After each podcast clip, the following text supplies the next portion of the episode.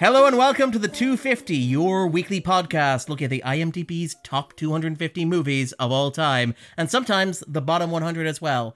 Last week we talked about a sequel to a defining movie of the 80s. This week we're talking about a, to, about a sequel to one of the defining movies of the 2020s. We are talking about 365 Days, This Day. And joining me as always is my co-host Andrew Quinn. How are you, Andrew? Doing very good, Darren. How are you? I'm getting by. I mean, like I, I probably worse off than before I watched this movie. Like, Yeah, you know, not just like to say. not just in like a mood, but I think as a human being, I think I'm probably worse than I was when I first put on this movie. Uh, but I'm really glad that we have two fantastic guests joining us for this. And before he jump in, I want to say I am so so sorry. But first of all, returning from last year's podcast covering the original, we had to invite her back. The fantastic Grace Duffy. How are you, Grace? I, I have survived both of these films, which I think says more than any statement of how I'm doing could really could really speak. Uh, I'm and well look, though. You only have one left. oh You only lord, have one more left after What? this I'm one. so Yeah, excited! I can't wait. I have, I, I have one more last film. yes, I, I, I only One have more- one more last film. I have yes. only one more last film. we need to do the uh, the Christmas Prince trilogy at some point, and then really let me come We- into my own. We have to have one more last conversation. Sorry. Um, and, and and joining us fresh on this podcast, but I think she's self-described herself as the 250s queen of trash, the wonderful Billie Jean Doheny. Thank you for signing up for this. I reached out and you said yes. Thank you, Billie Jean. Thank you guys for having me back. Um, I immediately regretted my decision after watching uh, today's viewing, but you know, anything for science. I appreciate you as always. we we appreciate you punting over here on your barge.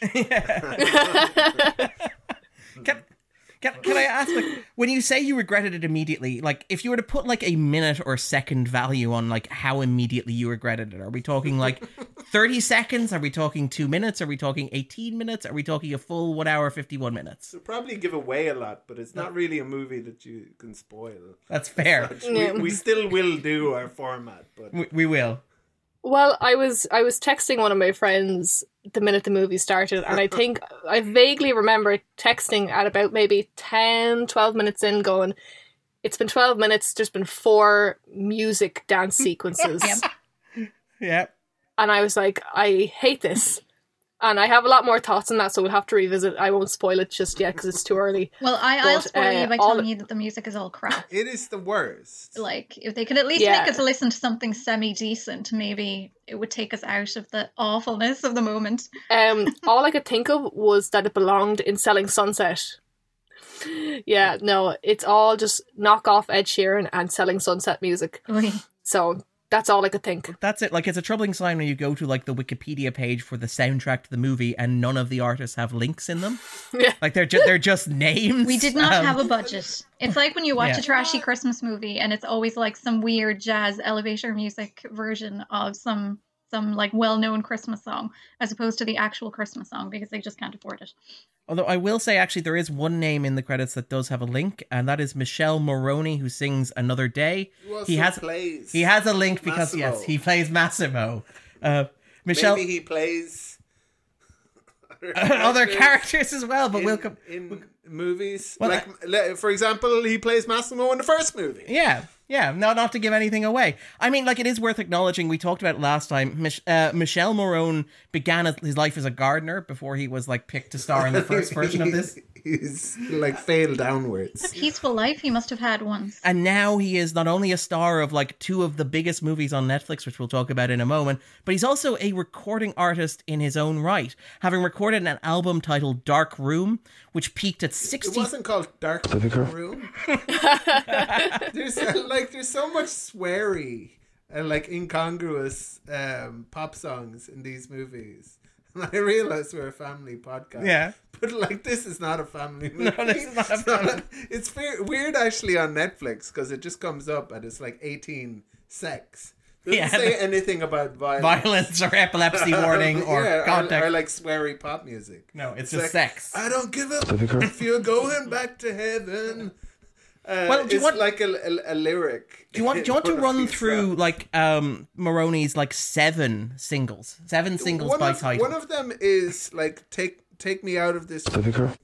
Um, Nightmare. movie. Um, Nightmare or Black Hole or something. no, That, that, that is a lyric in. Oh, yeah, yeah. One, of- one of his songs. I'm I'm sure it is. I, but like, the, so the titles of his songs are "Next," "Dad," "Do It Like That," "Drink Me," "No One Cares," "Dark Room," "Hard for Me," which is an interesting choice Dark for a Room, I think, is the one I was thinking of, and Uh, it's dad rather than daddy. Yeah, which is, there's there are some interesting choices here to be fair, but it That, def- that seems like like that. The, yeah, sorry. The, the, anyway, there's a lot to unpack there. there is there is. Okay, so before we before we jump in, obviously Grace talked about 365 days last year. Billie Jean, had you seen the original 365 uh, before I asked you to come on the podcast? Unfortunately, yes, um, because I have a couple of really good. Um, see, I hate. I don't know how to explain this without sounding like I'm being like weird, but like I suppose technically like quite girly girl friends. You know, they like the rose. They like watching their Fifty Shades and their fluffy pajamas and stuff, which is absolutely fine. Happy days, but they were all talking about this movie like it was like the best thing they'd ever seen in their entire life, and I was like that's a bit odd. I've only seen bad things and people making fun of it. And they were like, oh no, it's amazing. Like, it makes Fifty Shades of Grey look like amateur hour. This is the best thing ever. You need to watch it. And I was like, ah, here, there's a disconnect. And then one day I had a very rare couple of hours where I just had nothing going on. And I said, ah, feck it. Like, I think it was a Sunday of a Sunday. And I put it on. And after about, I'd say 20 minutes or so, if even, I wanted to turn it off, but I was just so like morbidly curious as to what was happening that I just I couldn't. And I thought about it, I'd say for a week straight because I was just traumatized. I was legitimately traumatized by everything about it was so baffling, as I'm sure everyone would agree to an extent. Like I've mm-hmm. never seen something jump from having like amazing production quality to like looking like it came out of a bargain bin, like within two different frames and stuff. It was just it was like a heap of different movies stitched together. I just thought it was fascinating. So yes, I I did see it unfortunately, and then when I saw the second one was dropping, I was like, Jesus, I don't know if I have it in me to watch that again. And then you text me, so That that was fate. Fate fate text Yeah. you and you gave the read notification. And, yeah. we re-traumatize you. yeah. Um, Well- I, I I was quite happy that uh, I wasted time before watching this to see if if Netflix would recommend it to me. Ah. Because I was like, if it's if the if like this is a new thing and it's popular and Netflix knows that I've seen the first movie, like, will it recommend it to me? And it didn't, which I was happy about. You always feel like the Relieved algorithm's almost. judging you as a person. Yeah. yeah, like- yeah, yeah. But I, I'm I'm like, oh, it, it must think uh, too much of me to recommend it. Because it's probably watching you while you're watching it and recording your responses to it. Like- Pupil dilation and various other things. But but um, I don't when when I, when I when I went then to like finally get around to to um to looking for it, I went into searches and 365 was like in popular searches. Ah, okay. Well, that, that's the thing is that yeah, this this is we talked about it last time with 365 Days. It was a movie that almost kind of snuck onto Netflix. It received no promotion from the streaming service whatsoever. They did not issue any screeners to critics. It was buried down the bottom of their press release notes. but almost as soon as it arrived, it went on to become one of the most watched movies in the world. It dominated the Netflix like most watched chart for something I believe in the space of like 2 or 3 weeks, which is unheard of. It used It- to go home to the, the it, it, it, it, it used to go to the um, most watched uh, chart and say, um, "Where are you? What have you been doing? um, where Who do you hurt think you're you? Going? yeah. yeah." Um, and then w- it would tie, it would tie like Adam Sandler to a chair and make him watch.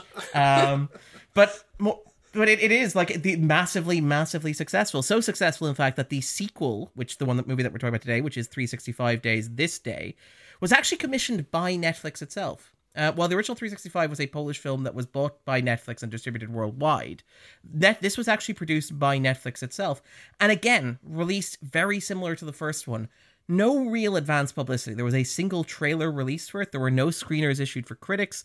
Uh, it wasn't in any of the press notifications that I got from How Netflix. did you know about it? Well, because it, it, it went. It, is this on the bottom 100? Then? it, it is indeed. It has a Oh, score okay, of 2.5. which- So occasionally we end up doing it like movies for no apparent Yeah. reason. It's like a secret Trojan horse. Yeah, just for completion. Yeah. Well, I think I think at this stage we're so invested we're going to do another 365 days no matter what when they introduce the new characters played by Eddie to. Murphy and uh, Yeah, Nick it's like Nolte. A, it's like a tradition, like with the Star Wars, and I guess now, now uh, Lord of the Rings. yeah. Yeah, um, yeah. And Grace is the linking, linking, linking across all of those. So congratulations, That's Grace. right. Thank you to me. Uh, the agonies and the ecstasies. Um, but like, so, so to give an example, though, like again, it, it received no press whatsoever. It wasn't in any of the media that I received from Netflix. It wasn't in any of my like critic notifications with, oh, by the way, Stranger Things is coming up. You know, we've got a new season of Criminal Landing, all this sort of stuff. None of that stuff included 365 this day. But when it was released on the 27th of April 2022, it shot straight to the top of the most watched queue on Netflix again.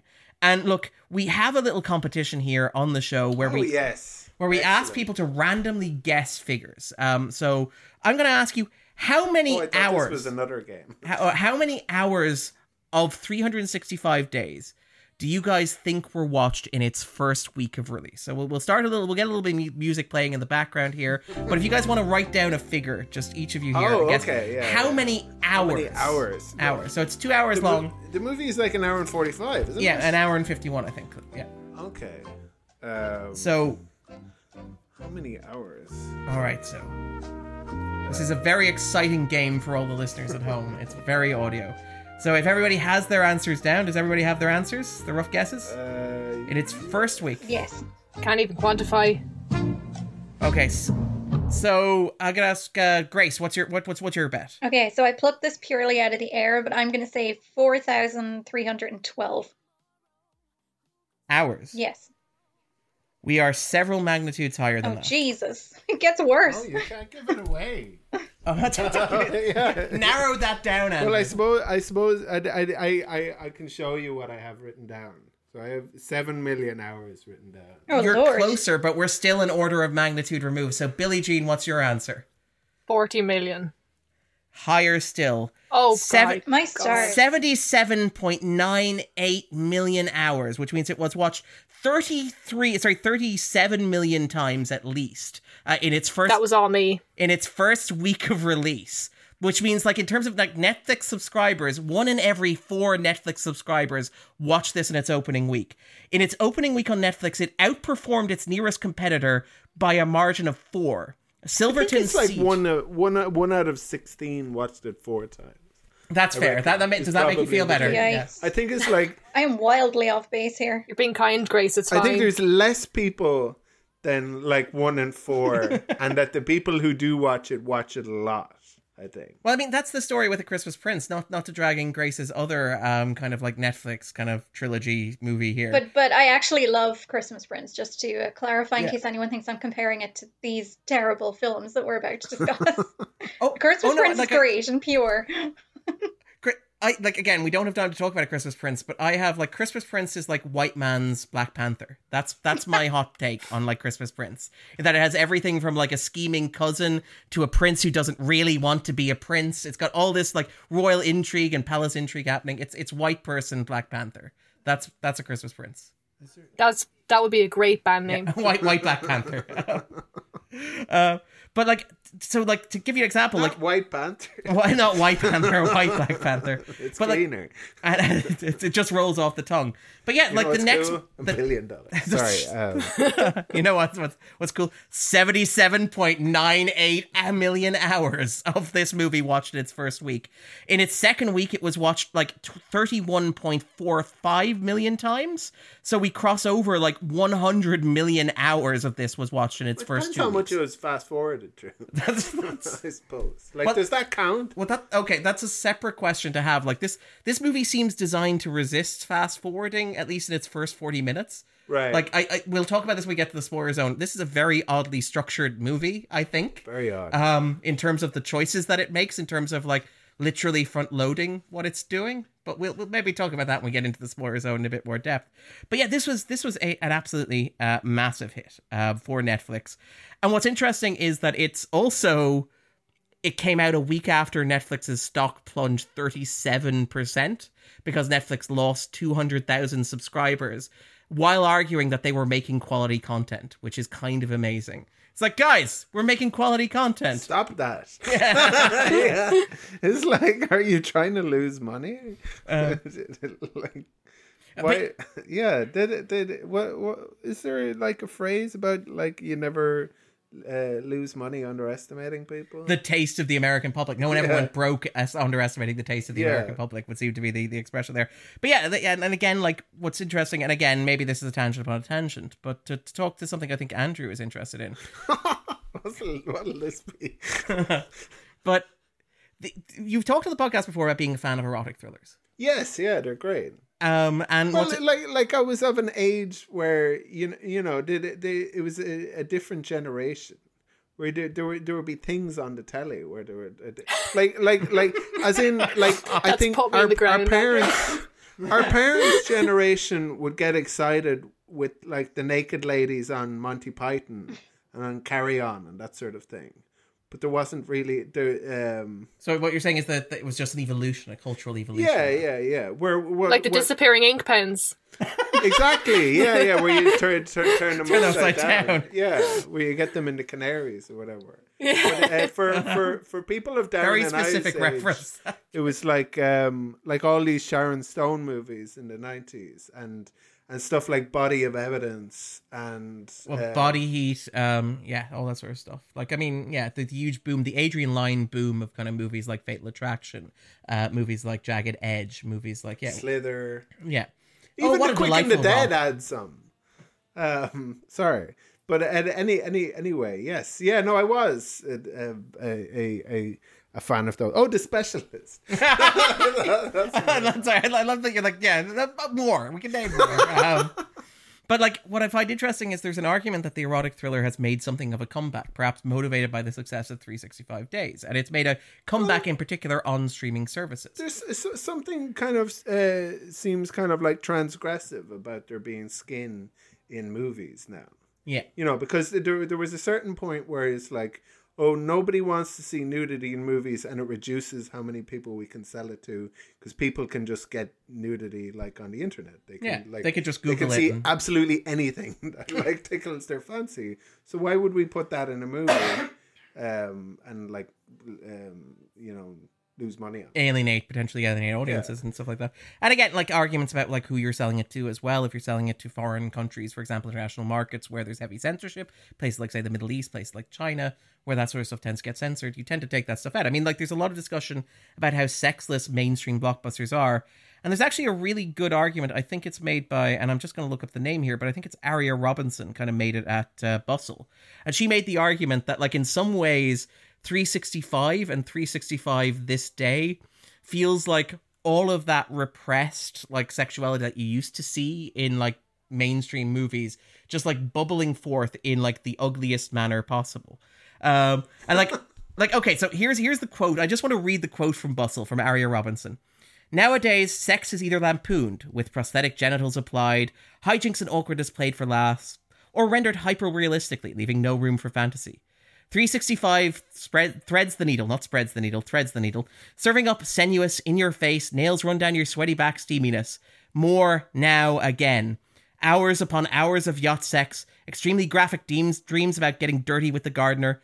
Regardless of how outrageous they are, the sex scenes work because the actors have great chemistry. Now, I would disagree with that, but let's let's let's accept that as a theory, which is hard to manufacture.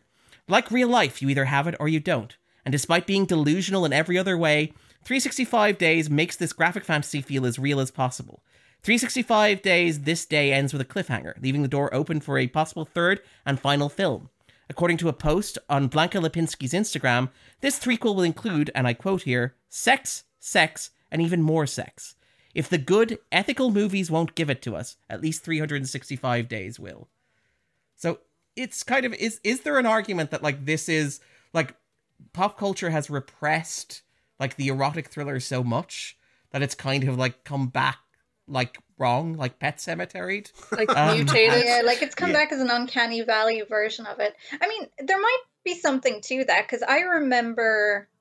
I'm struggling to remember the context for this now, but I do remember reading an article about how, like, in the past, maybe 10, 15 years, maybe more, um, in action movies, everybody's bodies have just changed so much and they've turned into, like, these absolute, like, beefcake made out of roids types. Whereas if you look at a lot of um, action movies from the 90s and even the 80s, like, leaving aside ones that have you know, like Arnie and, and actual bodybuilders in them. Um, a lot of them just kind of look like normal, regular people who are kind of fit and athletic, but they're not like massive, like like roided up types, if you know what I mean. Um, and it is like I, I think the point that this article was trying to make was that it's like it's a very chaste version of looking at a body because it doesn't look real. Yeah. Like it's not sweaty, there's no body hair, there's no like imperfection in inverted commas visible anywhere. Um, so I think this, like what you just pointed out there, Darren, might be another version of that in the sense that like we've taken away all the kind of the graphic realism, if you will, um, and and kind of the you know the, the the grittier parts of things, and now it's making a comeback in this weird sanitized, polished version that's weirdly even further from the truth and kind of all the more disturbing for it. Even further into the uncanny valley. Um, yeah. Yeah. I think that, that that article I think you're referencing is on Blood on Blood Knife, and it's very worth sticking out. It's everybody's beautiful and nobody's horny. I think is the is the name of the article that I read anyway. Yeah, that sounds familiar. Mm. um, and it's absolutely well worth a read. And I mean, I would also point out that what's interesting is that like this resurgence of erotic kind of um, thrillers is happening on streaming services. So obviously Netflix has this and the original movie, but Amazon, what Bridgerton. Is Bridgerton a- as well has kind of come back and introduced kind of sex. I haven't seen Bridgerton, but it seemingly is quite steamy, right? Yeah. I've heard it, that like, like, people quite like it, right? And it, it, Yeah, it no, was, no, peop- it got was great the reviews. thing kind of before Squid Game, wasn't it? Yeah, it was indeed for for Netflix, and like it was it was everybody seemed to rave about it. Like my you know people my my parents' friends raved about it and how raunchy it was and all that sort of stuff. It was very very comfortable conversations to have. Uh, but also even things like say Amazon has obviously recently they have Dark Water or Deep Water, sorry, which is the Ana de Armas and Ben Affleck Adrian Lyne movie. Oh, sorry, Andrew, you look like you're about to say something. No, I, I, I, I did not know about this. Deep, And I like that Andrew's just, like, making a note. I need It's- to make it's- a note. It's deep. Deep- have you not heard Deep- about Deep Water? Deep Water. Oh, I- Deep Water is like from the director of Fatal Attraction. oh, maybe direct- you sent it to me. I think maybe you sent it to me. Yeah, maybe I did. Uh, it, I was like happy wedding, uh, happy happy You see, happy marriage. the wedding. thing about uh, erotic thrillers that like, uh, f- like friends of your parents and friends of your like um, siblings would be talking about it, or people would be talking about it on a podcast. Um, that's maybe the the draw of it. It's is that it's something like a little bit naughty, but that you can also like discuss Yeah. in in In polite circles. semi polite um, Yeah. circles. Whereas, like, if somebody is watching pornography, they tend to keep it to themselves. Yeah, well, I mean that that's that's the big argument about these. Like, it's it's no coincidence that the original like erotic thriller boom that we talk about in the '80s coincided with the launch of VCRs because people could like watch many of these movies at home. And in fact, many of those movies underperformed at the box office. Movies like say Nine and a Half Weeks, for example, was a spectacular and humiliating box office failure. But on on V uh, on VHS, it just kind of like sold like gangbusters. It also apparently performed very well in Europe. Um, which is, is perhaps something that illustrates a cultural difference between America and Europe. But I find it interesting that like the nowadays with streaming services, you have kind of the same thing happening where, you know, arguably I don't know if anybody would ever go to the cinema to watch 365 days or 365 days this day, even if we weren't in a pandemic. You know, people might be a bit embarrassed to go, I'll take one ticket to go see this movie, please. But it seems like, you know, you're watching this in the comfort of your own home, particularly like we are still in a kind of a global pandemic and things like that, to be clear. But like, particularly in the early days when you were kind of starved for content and everybody was kind of isolated and alone, it seemed like that was the perfect movie almost for that moment because it's like Yeah. nobody is watching you. You can watch it apparently 78 million times. Yeah, it's a movie for like. I maintain this is why normal people did so well too. if that came out in the normal times, so to speak, I'm not sure anyone would have cared as much. That's a that's a great example actually as well because that's a similar sort of thing as well. But all right, so sorry that that's just in terms of like broad context for like 365 days, trying to situate it in a kind of a cultural milieu, trying to explain what it is and how it came to be. So before we jump into the spoiler zone, kind of three questions just to get us started. And Grace, uh, to go first, do you think 365 days this day is one of the worst 100 movies ever made. It's certainly one of the worst 100 films I think I've ever seen. so I think it's probably fair to lump it in there because I don't know. Every now and then I go through a phase with movies like this where I think, oh, are they really that bad? And maybe they're just harmless and what's the big deal? And then you actually sit and look at them and you think, no, no one should be subjected to this. Just no. Um, well, I mean, yeah, there, there's something when we get into this war zone. There is something when we publish our 365 days episode. We actually got some pushback on Twitter, which is rare because nobody interacts with us on Twitter. Um, but we did get some pushback from people who had some comments about our kind of feedback. There are 365 stands? I, I was listening back to our episode and I was kind of like, did did we veer into kink shaming, I, or or were we delicate enough about it? Because the, the the the I think at one point we said like it's it's not sexy, and and and and while we might think that, a lot of people do think it's sexy. Or was it a different kind of criticism? No, it was, it was very much along those lines. It was the sense of like our like a sense of perhaps that we were being overly moral in our judgment of it, and that like this is a kind of a, again we'll talk about when we get into the spoilers. It's a it. fantasy. It's a fantasy, and we we don't say judge Yeah. male fantasies of say men in tight clothes pounding several kinds of crap out of one another. We don't subject that to the same level of say scrutiny or, or Yeah, moral yeah. judgment. Hey, if you ever do something in the Northman, you can invite me on and I will very happily rip the piss out of that particular kind of male fantasy. But they're they're so sweaty and, and naked and wrestling And Um, hunched. and and Just hunched. go to therapy. men men will literally like murder their father's killer on top of a volcano instead of going to therapy. But but Billie Billie, what about yourself? Do you think that this is one of the worst 100 movies ever made? Um. Hmm. See, it's.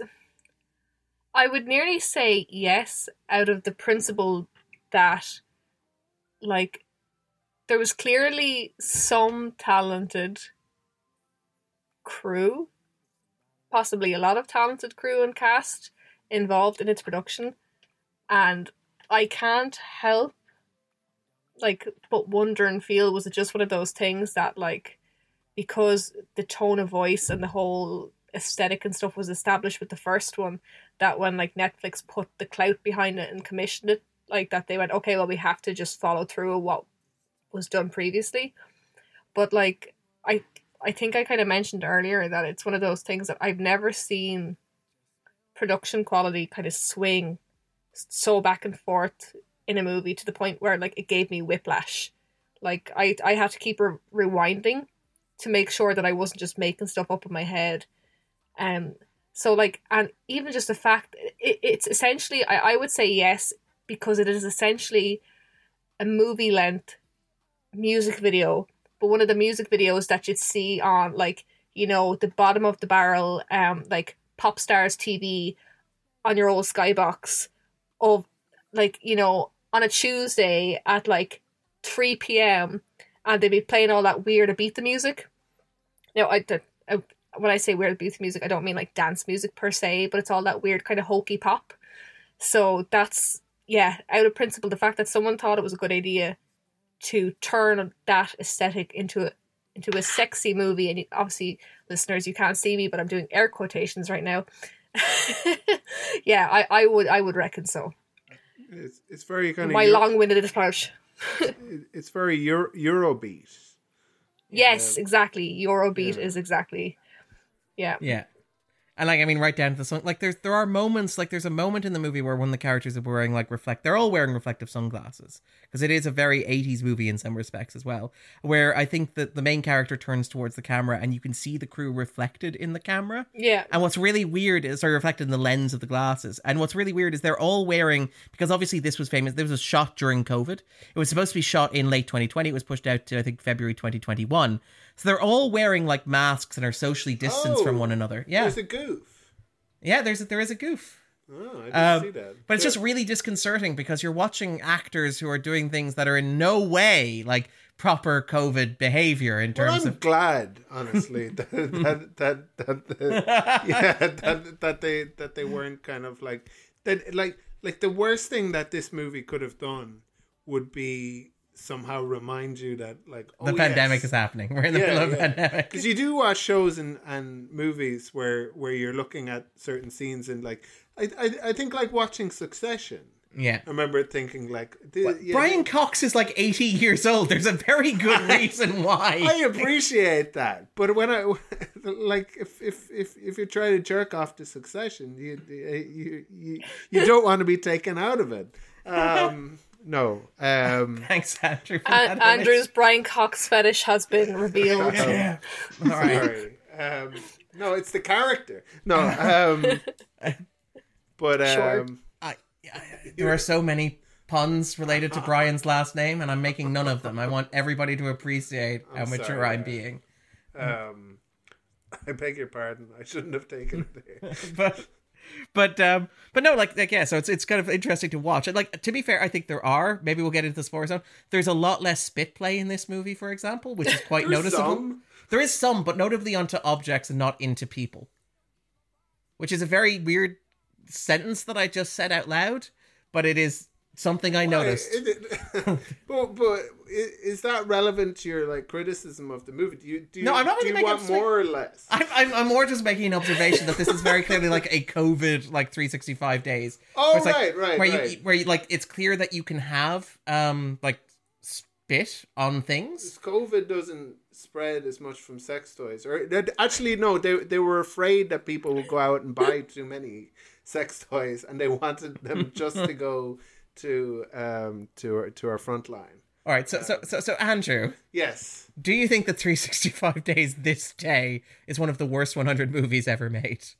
I don't. Um, this it, it, there there there'll be another question coming along. Yeah. um, that that I might answer differently, but um, it has um, some quite good uh, scenery, like the locations um, are Italy are, are quite and uh. Poland, I believe, are the yeah, there, there seem to be quite good cameras. Like some some of the stuff we watch on the bo- uh, bottom 100 is kind of um, some of it has that uh, a a nice kind of a gonzo kind of a, a, a feel to it. This um this doesn't, and would um. As I, I mean more the U, U, Uwe Boll stuff rather Yeah. than like Birdemic, where where I think they would have preferred to have had a little bit more money. But this this um does have kind of money spent on it. It doesn't do. There's certain things it doesn't care about. Like it doesn't care about dialogue. Yes, There's no there's no kind of money goes into polishing the um, script, polishing the script like at all. Or in um, asking actors to give second takes of line yeah, deliveries. Yeah, or, or or or in like the story or anything like that. But but but they do like make sure that like people look very good. You know that the um. Well, they're shot. They're shot well. Again, like all of it feels. It's it has the feel of kind of a commercial. No, but they've also got like very good looking people in. Them. Yes, good-looking people in in nice, expensive suits driving expensive cars that are shot very well against skies that are clear and blue and, and kind of Yeah, seas and yeah. oceans and horizons. and And, it, like like if if if if they did all of that and it was um and it didn't have god awful music or um like if if if you if there was kind of uh, dramatic tension i guess th- th- this by the way i think is worse than than the first movie yeah, that's a question I was gonna I was gonna Yeah. ask and throw out to the group. I think what the first movie had going for it is that they didn't really do much until um, later on into into the movie. So it And didn't front load itself. In Yeah, of, so yeah. th- th- that you could maintain that kind of sexual tension. Whereas in, in, in, in this, like I guess we'll talk about a little bit later, but be- because because the, these um, it perhaps doesn't spoil it and too much to say. there are graphic sex um, scenes in this movie. Oh yes, but but but that is the same characters from the first movie. Yeah. Is that a spoiler? No, I don't. we think so. believe that Laura is dead at the end, but if you're going to watch this movie, um, it's it's another um Laura Laura and Massimo movie, and like that that's what's going to get you in the door, right? Yeah. but like, okay, well, I suppose actually that's that's the, I was going to ask that later, but something to throw to the group. So Grace, uh, Billie, like, which is the better 365 days movie of the two released so far? Is this better or worse than the previous movie? And how exactly do we quantify or measure that? Can I can can I say? But, oh no, actually, sorry, no, no. I'll I'll, I'll, I'll um it'll put it to the, the to the- to to the floor first.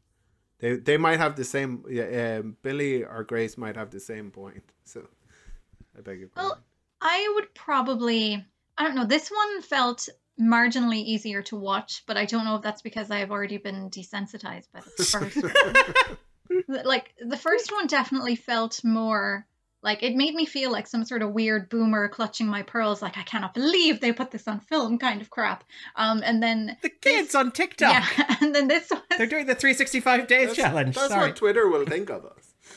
this was kind of the same for the first maybe like 20 25 minutes and then i don't know i, I just found it easier to if not quite get into the story because a what story and b let's Yeah. just not go that far i just felt like it was more palatable in some ways um and when i say clutching my pearls about the first one i mean the very obvious like subtext of abuse and rapiness and all sorts of awfulness lest anyone think i too am, am, kink shaming because that's not what i mean um, I just find films like that very off putting in the real world context of endemic sexual violence. They make me feel very uncomfortable.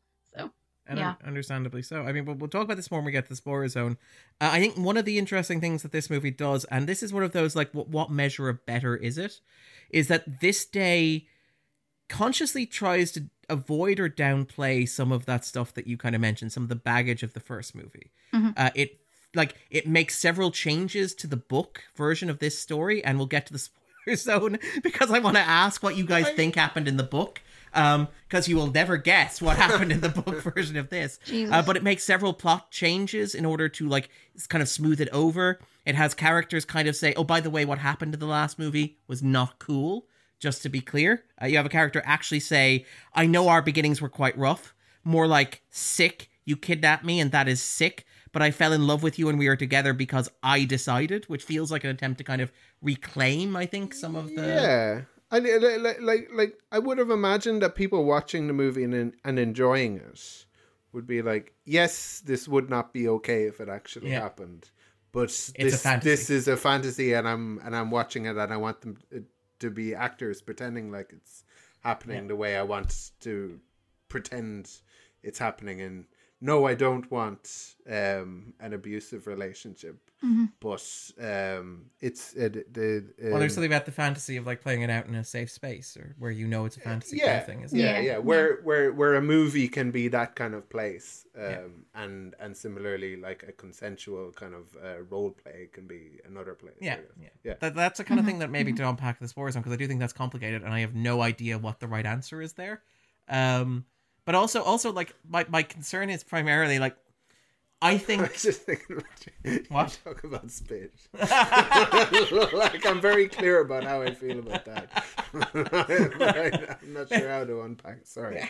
Well, I, mean, Um, I mean, I do feel like spit is a much easier subject to talk about because it does. There's le- there's less consent boundaries with spit, where it's like either you accept it or you don't. Right. um, right. whatever people choose to do with their th- fantastic conversation. Thank you for steering us down this avenue, Andrew. Whatever people choose to do with their own spit or with other people's spit is their own business, and I have no judgment on that whatsoever. Uh, but my my point is more that this movie seems to like course correct itself around the first one, and it seems to make gestures towards recognizing some of the problematic texts of the first one. And I'm like, does this make it a better movie because it's more self-aware because it acknowledges those things because it kind of seems to correct or counter for them? Or does it make it a worse movie because of what andrew said where it's like is part of the thrill of this or the fantasy of this that stuff that is is really uncomfortable to sit with and really uncomfortable to digest? And does like talking through that and kind of like pushing away from that perhaps move it into a space where it doesn't really have anything unique to offer because it's like I, Yeah, I, I agree with Grace. Who, whose whose itch is it? Is it It's scratching? scratching. Like the other than like the, I guess we'll like, like talk about it, but the the um the kind of materialistic Oh, yeah. stuff.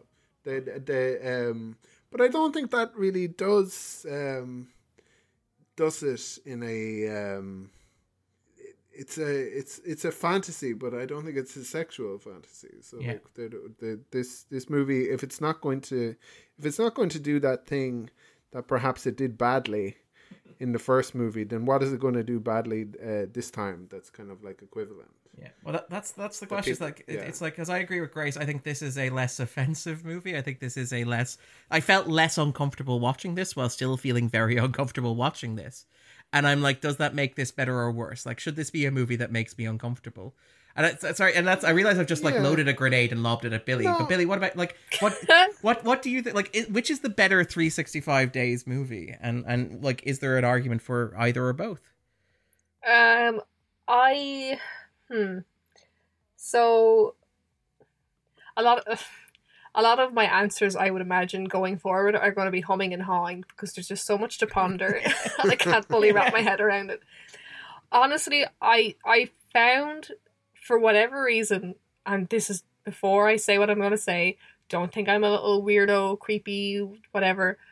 I think I found the first one easier to watch in the sense that I was so like bewildered as to what I was watching that I was just kind of stuck into it, even though I knew what I was watching was terrible and horrifying and all those things. Uh, I I think it was more of a case that when the sequel rolled around, it was like okay, been there, done that, got the T-shirt. So I was a lot more kind of. I think the first time around, I was just so taken aback that I probably missed like so much of the undertones and stuff of what was going on. Now, obviously, there was not many undertones. You know what I mean? It was very, it was very overt, but like I, I was just, you know, it's like when you see like a dog watching a washing machine. That's essentially what I was like the first with the first one, but with the second one, I was picking up on everything, and whether it was to do with the actual movie and the, the once again air quotes story Mm. or like the actual production of it. I I think it's one of those things like I appreciate the fact that Netflix with the second one tried to course correct some of the problematic elements of the first one. I completely understand why it would be in their interest to do that. But one of the things and why I would consider this to be kind of nearly worse than the first is the fact that and I have I'm looking at my notes right now just to double check that I had written it down. I hated the fact that I ended up feeling sorry for Massimo and everything La- La- Laura did pissed me off. The fact that I was siding with this absolute Looney Tune and I felt bad for him because she was being so annoying. I was like, and every single fiber of my being was going, he's heinous. This is so wrong.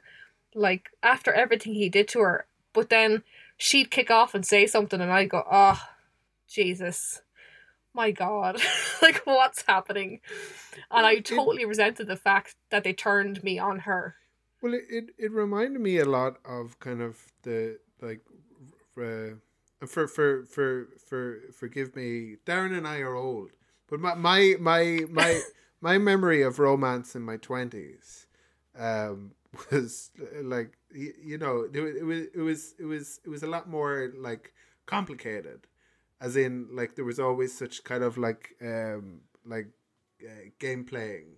I- insecurity I want to distance myself from any suggestion Andrew's about to make comparing our 20s love lives to the events of 365 days. No, no, no. Sorry, Um, sorry, sorry. Then, um, I, I, I, I, I beg your I- pardon. I, I never kidnapped a woman and made it give her gave her a year to No, fall in me, and I was never kidnapped It's- by a woman and given 365 what days I to fall in love with her. What I mean more is the kind of uh, uh, uh, jealousy and insecurity that both of them kind of have, and you realize, oh, these are two very young people.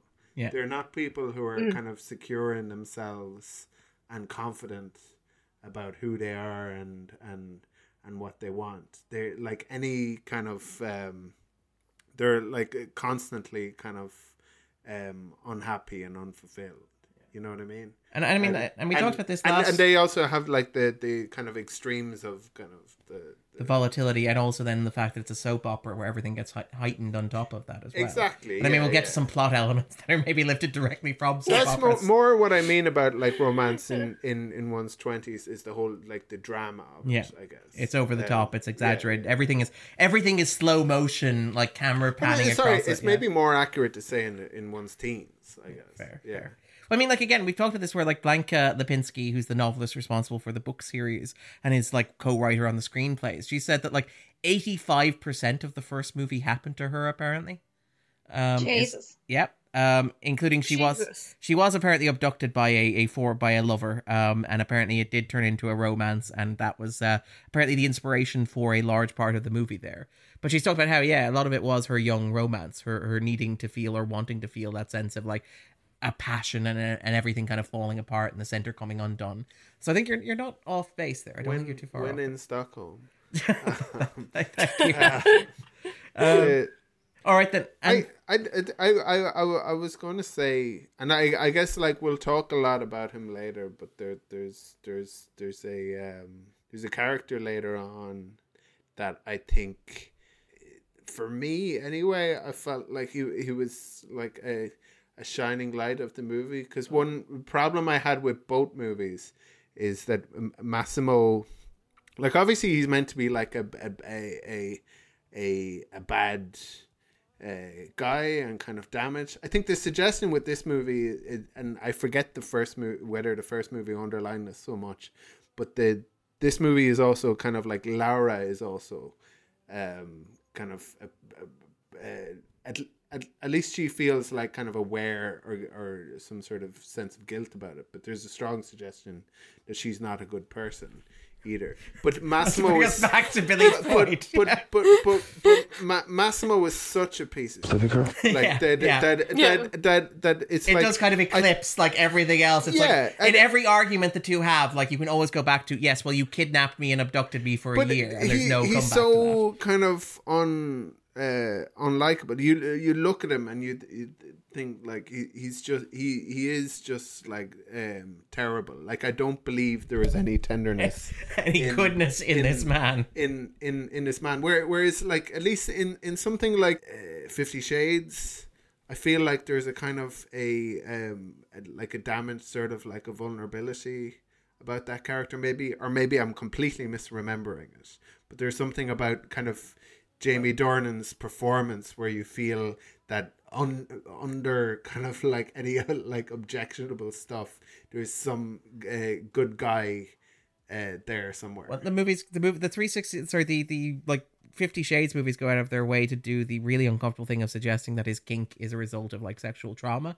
So he's an abuse survivor and victim is the thing. So you do feel some measure of sympathy for him. Whereas here in 365 Days, you have the weird Freudian subtext of he was looking at Laura when his father got shot, and therefore has imprinted on her like some sort of weird baby bird.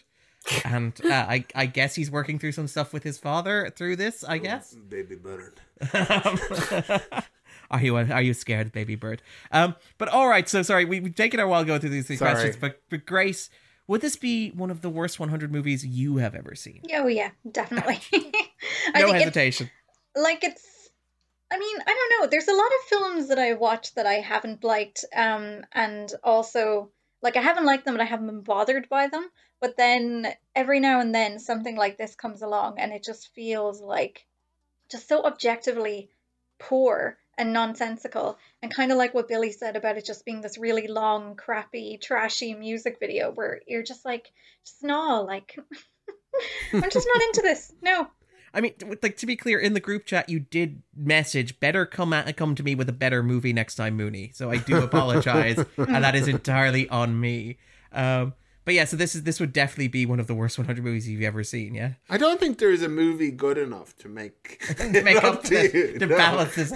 We're doing we'll do all three Lord of the Rings, um, and then we'll talk about like the Force Awakens again. Um, but but Billie, what about yourself? Would this be on your own like the worst 100 movies you have ever seen? Um, kind. I suppose, kind of like my previous answer. Just out of principle, I'd have to say yes because, uh, just like Grace was saying, that I would have a lot of movies that I go, "Wow, that was you know so so." Because I, I, and I think I've mentioned on the podcast before that one of my like tenets that I live by is that it doesn't matter how bad something is, whether it's book, a movie, comic, anything like that. I will always try and find something good because what's bad to me might not be bad to someone else. So uh, who am I to like um smack talk it? So I'll always try and find the positives in whatever I'm like kind of whatever media I'm consuming. But this is one of those really hard ones where like like even yesterday um I think I mentioned earlier that I was uh when I was watching this glorious piece of cinema for the podcast I'd say about 15 20 minutes in I was texting a friend of mine and I was trying to describe it to him to the point where he was kind he was he was kind of winding me up and I was having to like take pictures of certain like screenshots um like for example uh when I think I took a picture of the see I, we're getting into spoiler territory I'll leave it we'll talk about it later. But um, I took a picture. Let's It just could say a picture of anything. I, I, I took a picture, and if you've watched the movie, um, it has to do with uh, wrist cuffs, and you'll know exactly Oh. what I'm talking about. So that was the I only we way. call that subtext in the business. That's what that, was. that was subtext. yeah, yeah, I believe so. So I was like, yeah, so this is basically the crack anyway. I don't really know what to say to you. And then about 20 minutes later, he texts me going, right, I'm just started the first one. Oh, Jesus, your man just, your man just got shot. so he watched the first one, and I'd say he's going to move on to the second one now just because I, I told him I was watching it for this. I had to apologize profusely. So, like, I suppose in a way, I'm kind of I'm living by my tenants in a way, because people are, you know, they're, they're watching it because I'm telling them to. But um, yeah, I I just I, as I said, it was just a, so much whiplash, and the fact that like as we have established, Massimo is such an awful, awful, awful cretin of a human being. And the fact that there were several points throughout the movie that I went, Jesus Christ, I feel sorry for you, mate even though you are literally the devil incarnate, that that to me is unforgivable. And it was a very hard pill to swallow. Yeah, because he's not charming. Like like like the um, he there there's a bit from the first movie. Like we can talk about that movie all Yeah. we like, but there's there's there's a bit in the first movie where they're at I think a wedding. It might be like her Laura's sister's wedding or Laura's friend's wedding or something like that. Her parents are at the wedding, and um, her father goes to him and he says, wh- "What are your intentions for my daughter?" And he he he's like, "Only bad intentions." he doesn't say it like in a charming way. It's like really kind of menacing, and the father is like. Oh, I like the cut of your jib because, like, that's in the script. but, but, but it's like if they were to improv, you know, there's only like a certain way it would go. But it, it it's he's um he's not charming at all. Uh, because like he could be that bad, and we'd still kind of like like him if he's uh, you know if he had the Yeah, have a qualities of an vibe. Yeah, anti-hero. Yeah. but Yeah. do you think is that a character Sorry, Darren, to cut across you. But do you think is that to do with the like? uh, Oh God, I forgot the actor's name. But the actor of Massimo, do you think that's to do with his performance or the way the Morrone. character is Michele Morrone?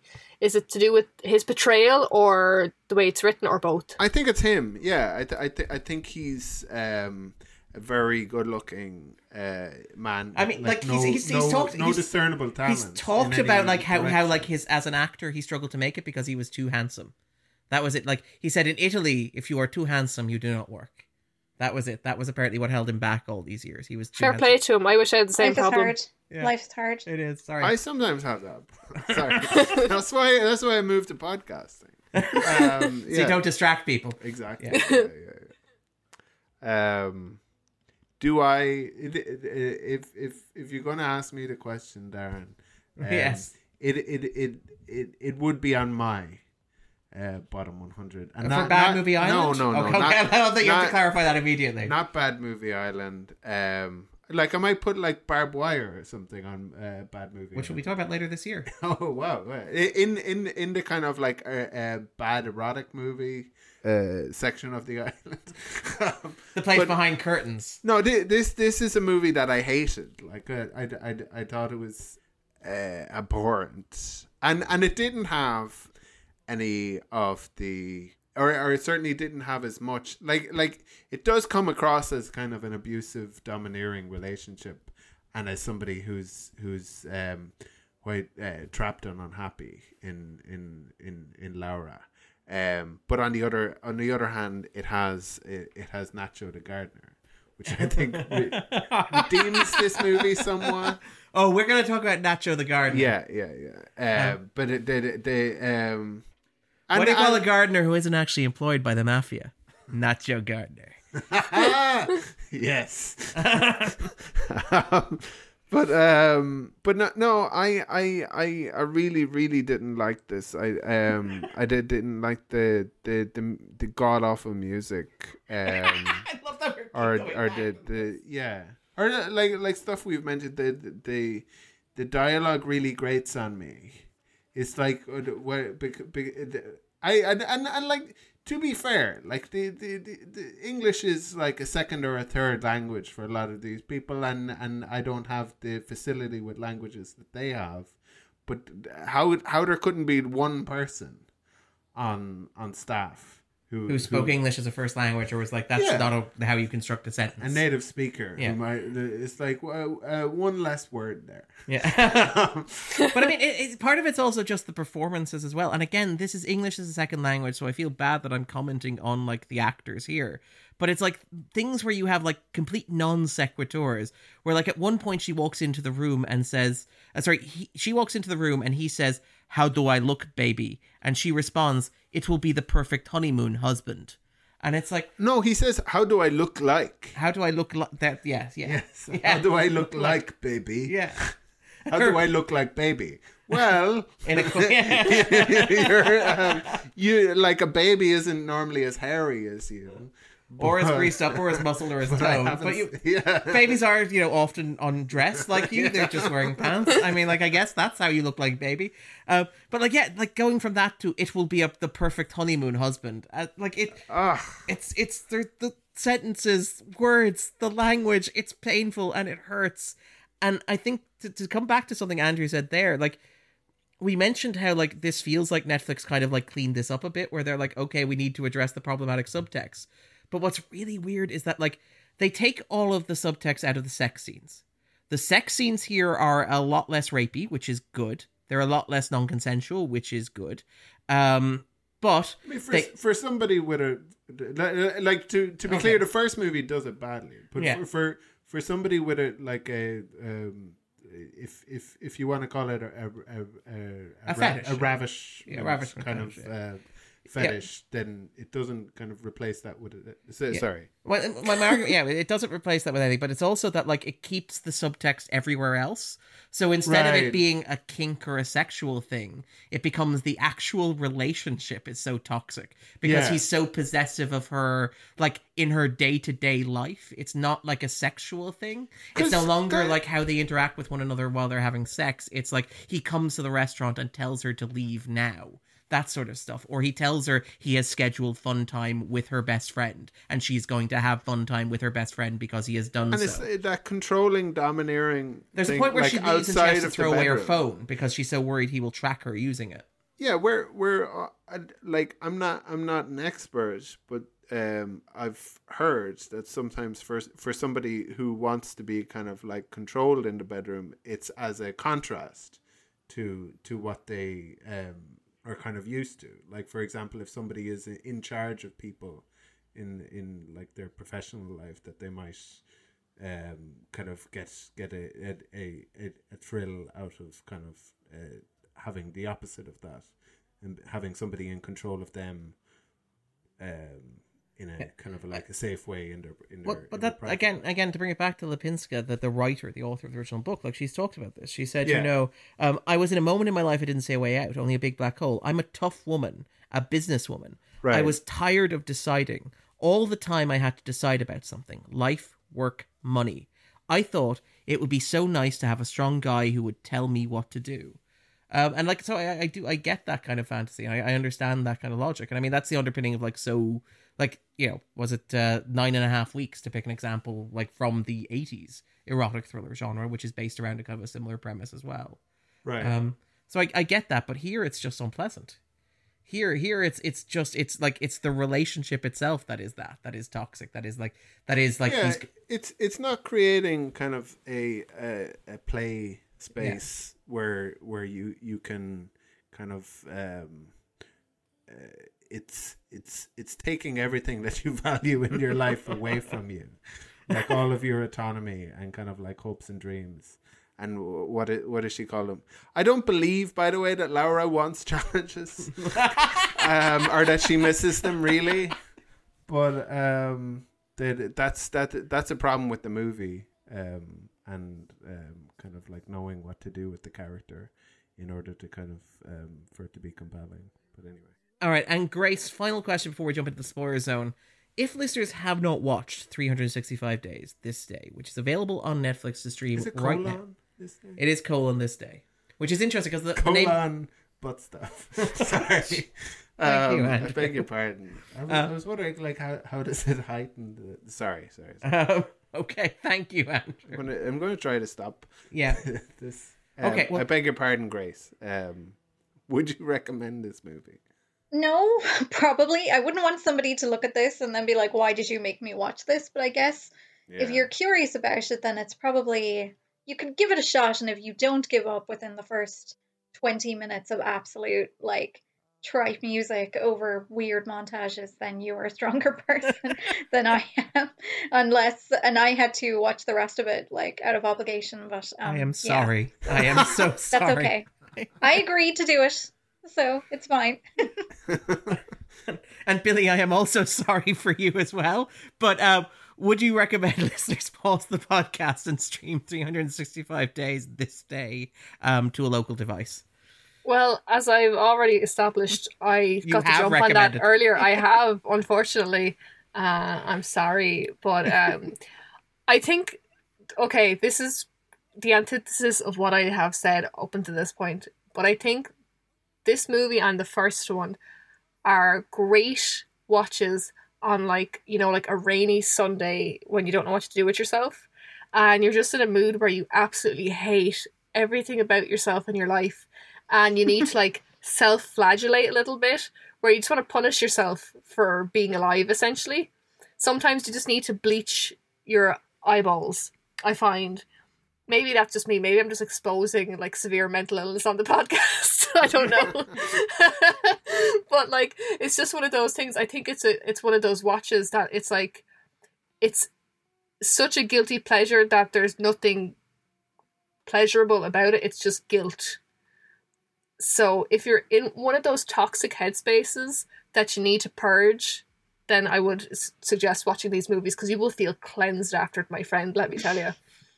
I, I love the idea of like Billie suggesting that you go into a dark room in the center of your house, lie down on the bed, chain yourself to it, take out a variety of like remote controls, stick on the TV down the bottom of the bed, and just chain yourself to the bed and Yep. watch 365 days. On like a Possibly CT or what- TV. yeah. Possibly while bad Eurotrash music plays in the background as a montage of you watching 365 days.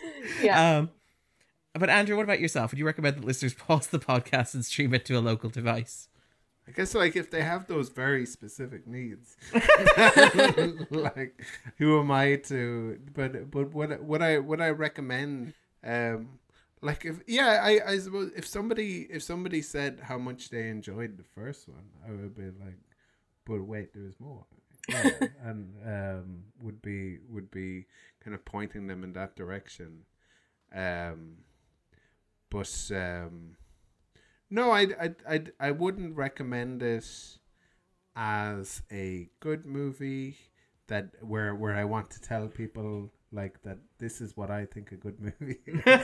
I, nor would I recommend it to people kind of ironically, um, necessarily. I guess. Although it, it it is a bit bonkers, I guess, in places like in in in, in ways that the first one was, um, which maybe explains why this is the, like it's not a list of the 100 most boring movies. Yeah. Um, The IMDb did change that. There was a while where they were quite boring when we were watching the bottom 100 and they were quite sluggish. And I have to say, they changed the algorithm and they are at least, most of them are interesting now. yeah, yeah, yeah. Like that that, they're bi- bizarre rather than like boring. Mind Or they're less sad movies. On the- where you watch a movie, it's like, oh yeah, the politics of this are horrendous. Yeah. Um, uh, yeah. Anyway, So that's a, that's a no then. no, I wouldn't. Would Would you recommend that people watch this? I mean, you you have. you, you've asked us all. I have asked all three of you to do this. Yeah, and, and by the way, this is the first one we're recording after Andrew's back from his honeymoon as well. I was like, this will be an easy one. That was the logic for it. It's like, look, it's on Netflix. It's easily accessible. Everybody can watch this. Nobody will have to do any planning or any organizing around it. So it's it's an easy win for the podcast. And I was wrong, and I'm willing to admit that. And I'm sorry uh, for all the hurt and pain I have caused and put out into this world. Um, so no, I would not recommend that you watch 365 days.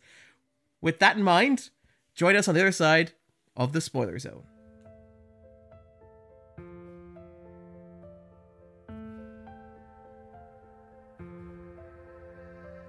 Spoiler zone. I don't know what to do for it. I was going to do like his creepy little voice. Spoiler zone. Spoiler zone, baby girl. Spoiler zone, baby girl. Um, I think I think we got it. I think that's it. I think that's the one we're using. Um, so Billie, Upsetting. and and you- we, we, we you mentioned looking for the goodness in in any movie. We can come back to that in a second if you don't want to answer that now. But what is 365 days this day about for you? That's a very loaded question, Darren. Like, I just honestly, hmm. I told you there's gonna be lots of hums. it's it's hard to like it's hard to even like quantify and explain because I'm even I'm try- I only watched it last night and I'm trying to think back over what happened. But even like Do my you, want, do you want me to read that? I have I have the book summary. I have the plot summary for the Oh. book actually. If you want me to read it out loud, um, and I'll read it Holy slowly hell. as well. La- la- later on, I'm going to say what I think the, the story is about as well. Okay, But, so- uh, but, but, uh, So here's the, here's the plot summary of the novel translated from Polish. Laura Biel's Sicilian life begins to resemble a fairy tale. There is a boisterous wedding, a husband who will do and give everything for her. Pregnancy, gifts, an unimaginable luxury, service, cars, seaside residences. Everything would be perfect if not for the fact that gangsters are all around, crime hangs in the air. Someone is constantly trying to kidnap and kill her, and her best friend Olga blindly follows in her first steps, in her footsteps. Being the wife of the most dangerous man in Sicily has its consequences, and Laura will find this out painfully. That's apparently that's That was the holy book. hell. I love that he's the most dangerous man in Sicily. Like the bloody state of him. Like what? What's so dangerous about him? Like the the whiff of probably Hugo Boss that's coming off him from Yeah, like the ten miles away. there's a lot of jupe. I think. Yeah, yeah. Oh as, as a mafia chieftain, it does look like the only thing he's ever killed is the mood. To be fair, Um, Yeah. I, I wear Gucci. Gucci. But yeah, I don't know. Like Let me I, try I that again. How do I smell like? that was Baby, really ow. good. Holy heck. Thank you. we managed to book Michele Morrone on the podcast. Um, surprise, everybody! Um, he's not doing anything else lately. Um, he is too Oh. handsome to be doing movies.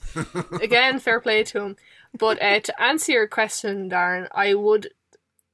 What the movie is to me. That was the question, wasn't it? Yes, Like what's what? the movie about to you?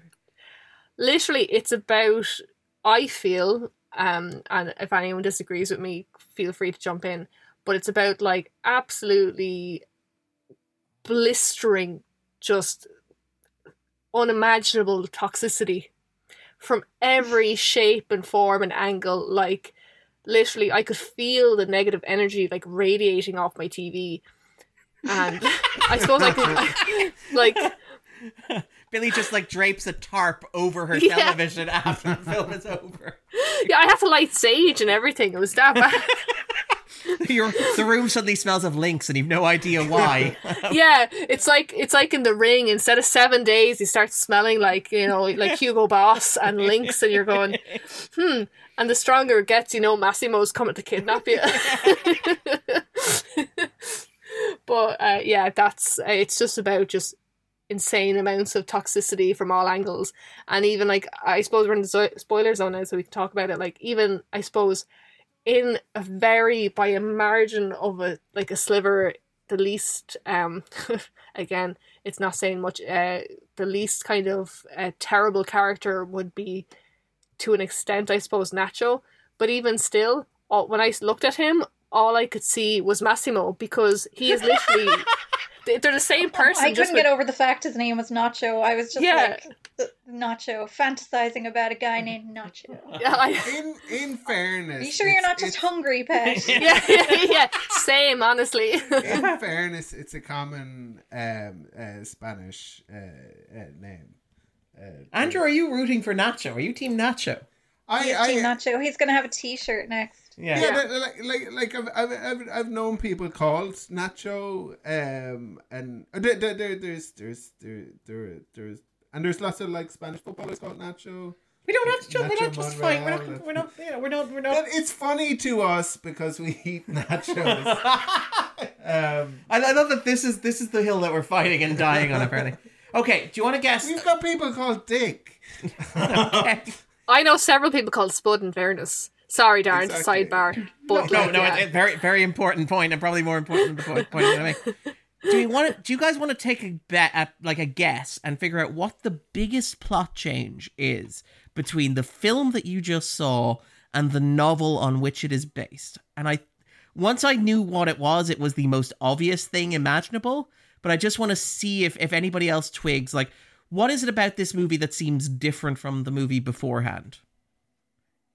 Give you a hint. It involves Nacho. I'll give you a hint. It also involves stuff. Is Nacho the like long lost brother or something? No, but you're you're kind of in the same area. It's it's. I'll give you a hint. It's something Nacho doesn't do. We doesn't kidnap her. Okay. Yes. She she yeah yeah that, that that's that like um In the book, Nacho kidnaps her like like she was kidnapped by Massimo, and she falls in love with Nacho while he has kidnapped her, like she fell in love with Massimo while he kidnapped her. And in in in a way it makes sense to have that as a note. Like I I like I as as in like I I it it's a strange one for me because like that that was my point about like as horrible as the first movie is and I I think the movie is horrible not because it it has that kind of like not just because it it, it has that dynamic but because um of how horrid Massimo is. That if if uh, if if there was some kind of sense in which which there is actually here. There is a sense here in which Nacho um actually seems to like like her. yeah and and and also feels kind of guilt where he isn't like Yeah. like as reprehensible but he hasn't also done um Anything as bad. as, as bad so there isn't the same kind of like forbidden nature of it there there the nacho is the kind of the gardener whose whose balls have been kind of uh, like cut off and continue to be kind of removed I mean, he does Where- literally where- say that at one point, where it's like, "You're like my girlfriend." It's like, "Did you just cut off my balls?" yeah but Oh my god, that line. it made me so queasy. where And the way he kept smirking after it just made my teeth Yeah. hurt. But it, it, it for that reason it doesn't kind of operate on the same level as as as as a kind of a fantasy. Aside from the, the fact that like he's he's a very good looking lad. There's a kind of cheekbone showdown at the end. where, like the two of them are like handing each other guns. and there are two Massimos, which we'll come back to in a moment as well. Um, Yeah, and, and Adriano. gets to do some solid forehead and chin acting, which I really admire as well. But we'll, he's like the best looking kind of Quasimodo. yeah. he's like um there were there um twins and like w- w- one of them is the the the you know the the, the runt of the litter um and um Even though they're the same but he looks person. the same.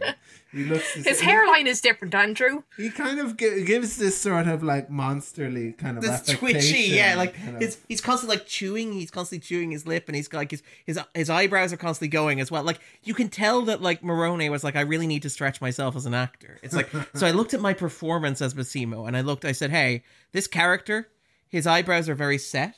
And his jaw is very square.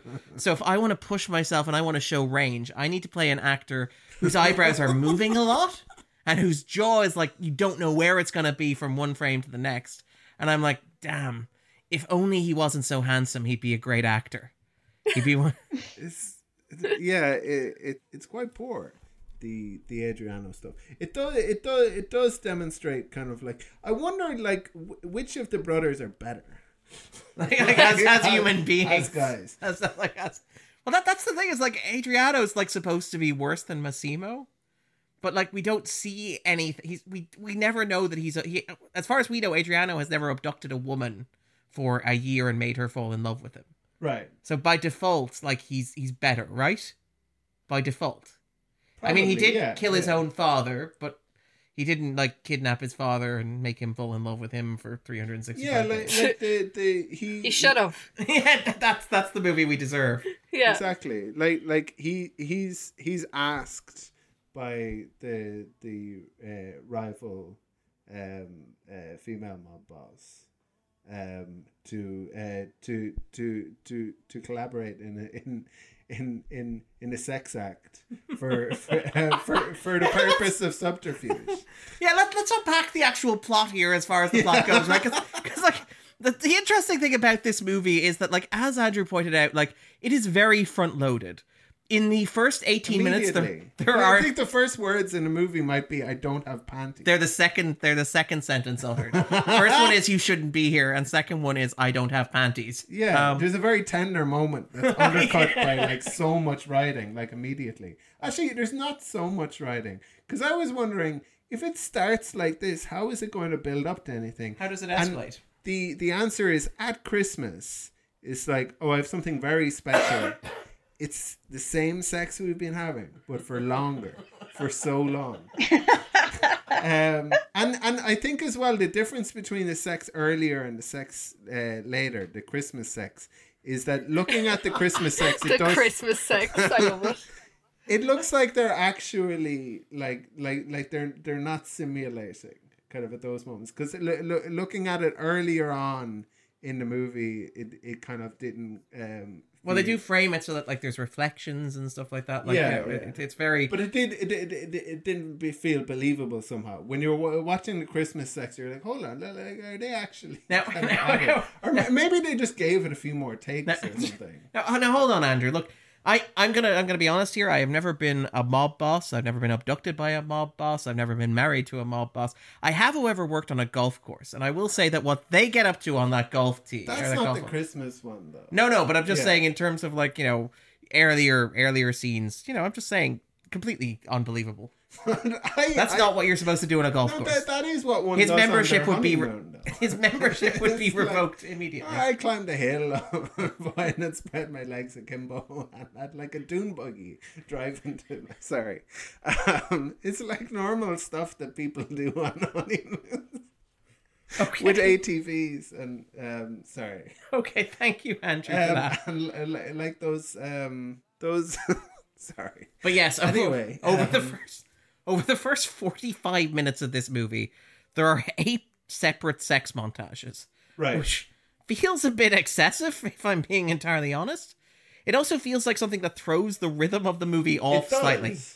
Where like the movie like this is a, an erotic thriller, right?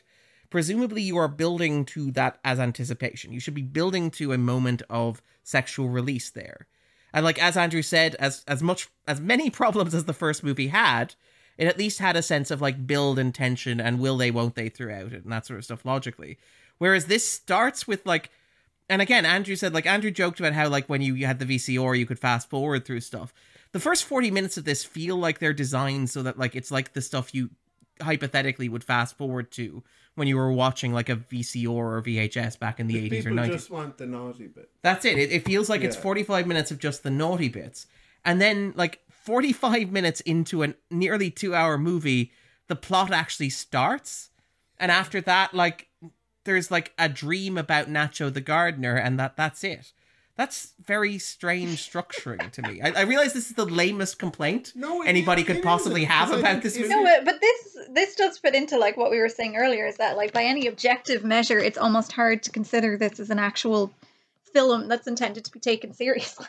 so Hmm. when you're talking about whether you would recommend it to people or whether it should be considered one of the worst films, it's like well, it just doesn't like it's just bleh. I've run out of words. that's how baffled I am by it all. Can I make a point just regarding that as well? The one of the things that I, like really like annoyed me about this movie in particular was with the introduction of Nacho was so stylistically different to the entire movie. Like that whole dream sequence when he was introduced, like I I thought like I was like seeing stars because it was it, it was such a shift. Now maybe I'm talking through my arse, I don't know, but like it's it just seems so different to the rest of the movie, and it was so like heaped on and excessive. And the same with her dream about him, that each time I was like, okay, it's over. Oh no. Okay, it's over. Nope, she's still rolling around the bed. Okay, oh no, still going. Okay, fair enough. And then they wake. She wakes up and they have that really weird encounter dialogue. I was like, "What in the world?" a gentleman happening?" doesn't come into a lady's room. Well, technically, it's my room, and it's like that's not making her feel more comfortable, Nacho. That's Edward Cullen talk right there. God damn it, Nacho. No- well, no, he's the werewolf guy, right? He's Jacob. Yeah, he's, he's Jacob. He's Jacob. Yeah. Yeah. Um, but uh, yeah, so like that that's the thing that kind of really throws me off is that like it's just terribly structured as a movie because presumably right you're meant to, like the whole The thing is, slightest overture to a story, and it feels like an afterthought. well it's literally an afterthought because you get like you get 45 minutes of basically softcore porn right? That that is softcore porn. That's what the first 45 minutes are right? Yeah, Um, they're not getting on really very well, but they're also kind constantly of get- having sex. Yeah, um, yeah. and like none of the sex scenes tell you anything about the characters. It's just excuses to put them in like states of undress and like play music.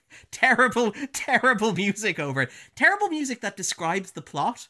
So like there's bits where he sings and then you take off your dress and then she takes off her dress and it's like i feel like one of these things is redundant. I feel like you can either have the lyric or have the action you don't need both.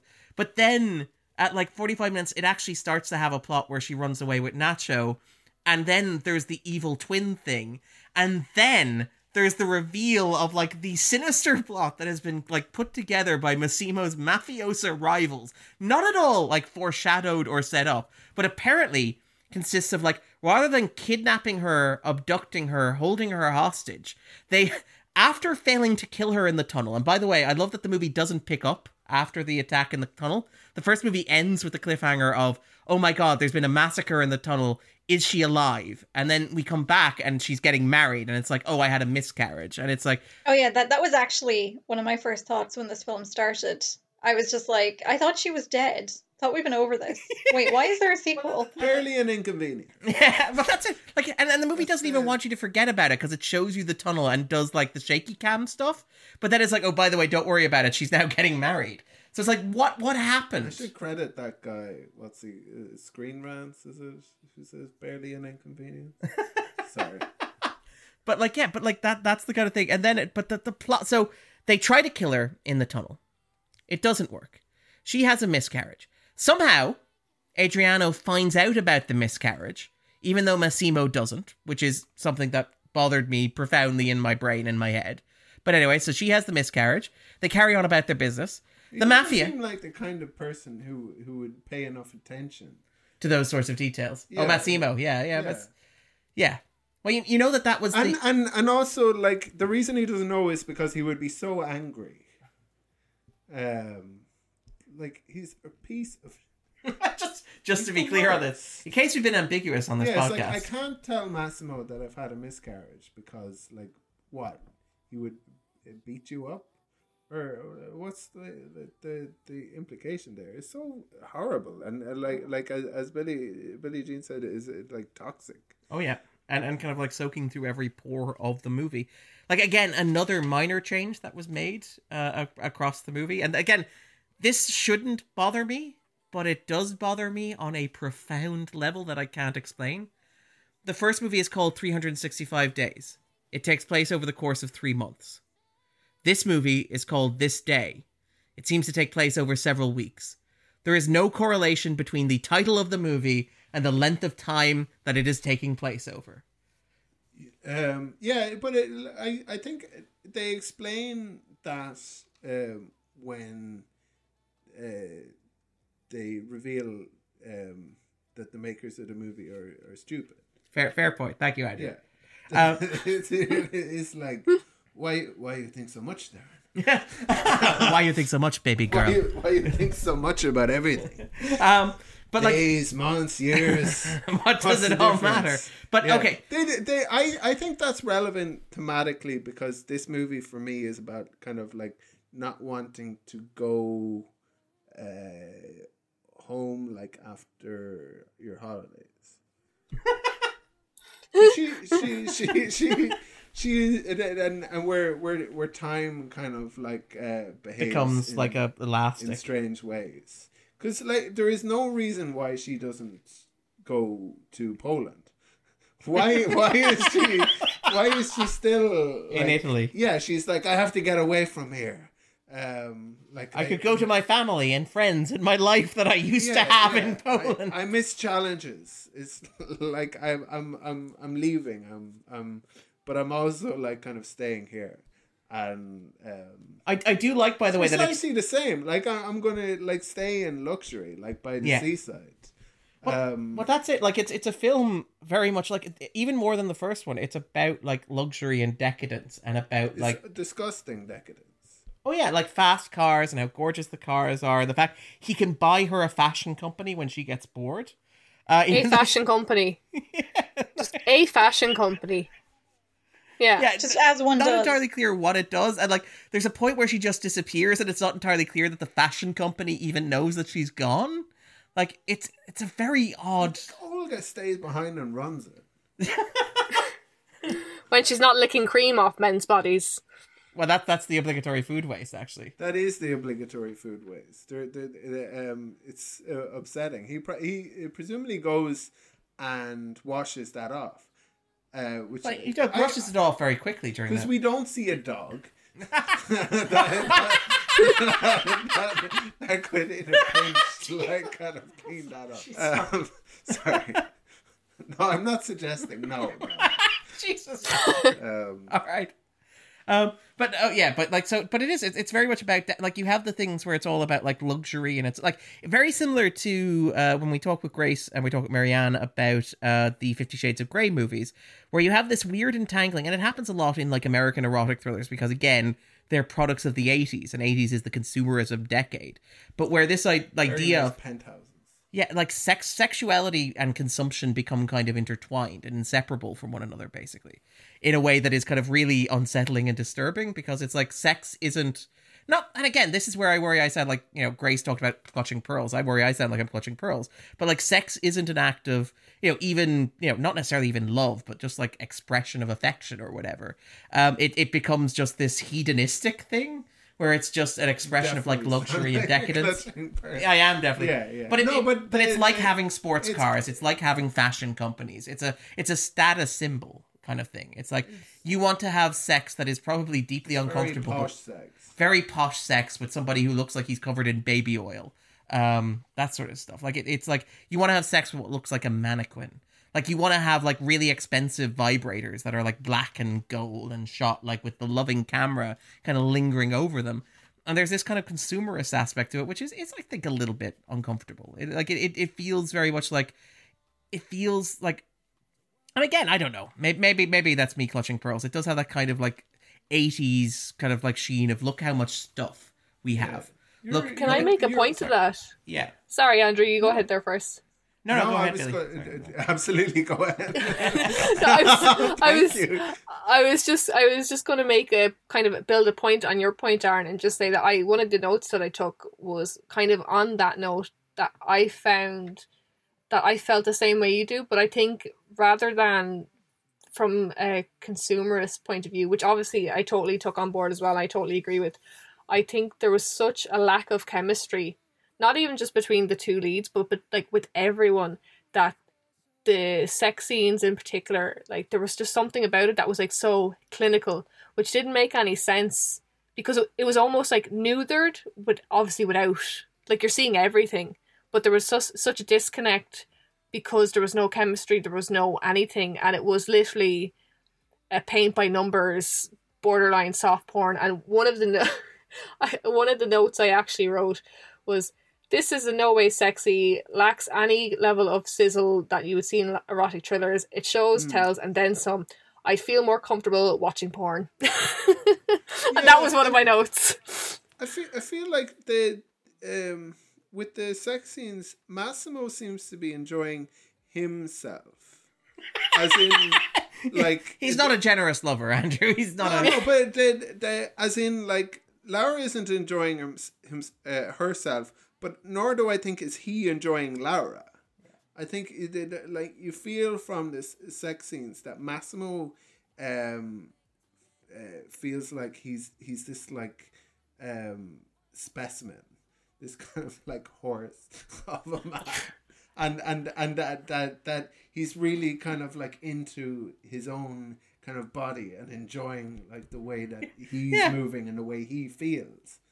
That that that's the sense that you, you so there's no Well, we talked no about the first- interpersonal uh, chemistry. We talked There- about the first movie where like one of the key sequences is him making her watch him receive oral sex. yes, And like yeah. the sexual politics of that sentence I just uttered are quite a lot to unpack. But yes.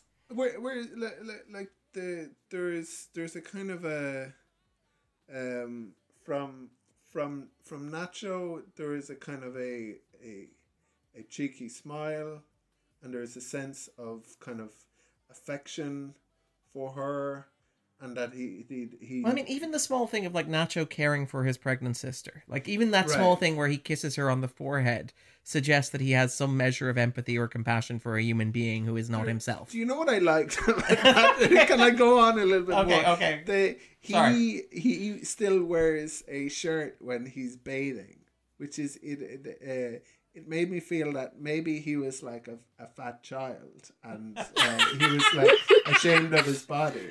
Now he has like this amazing body, but he still like wears like a rash guard when he goes out. That kind of made me swimming. love that. Makes that makes me like Nacho. That actually that that little headcanon that you've constructed there makes me like Nacho a lot more. The fat mafia kid. But sorry, Yeah, sorry, right. Billie. Did we... Sorry.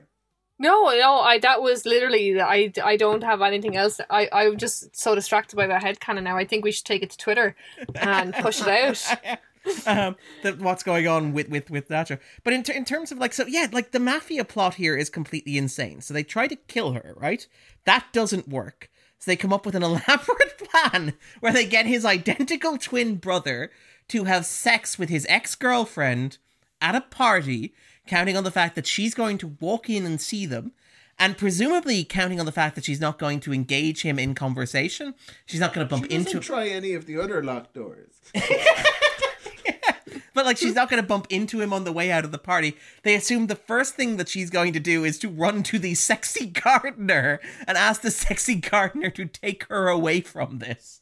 Like But they, they've already kind of Derren Browned him into her, her, her life, whereas like the ingenious kind of suggestion of having like this sexy gardener already introduced, like By the way, yeah, how does that like like did he just like do you, did he actually get a job on like the the plant like Massimo's kind of like estate or did he just like wander up and rock I rock don't up? think he knows anything about gardening.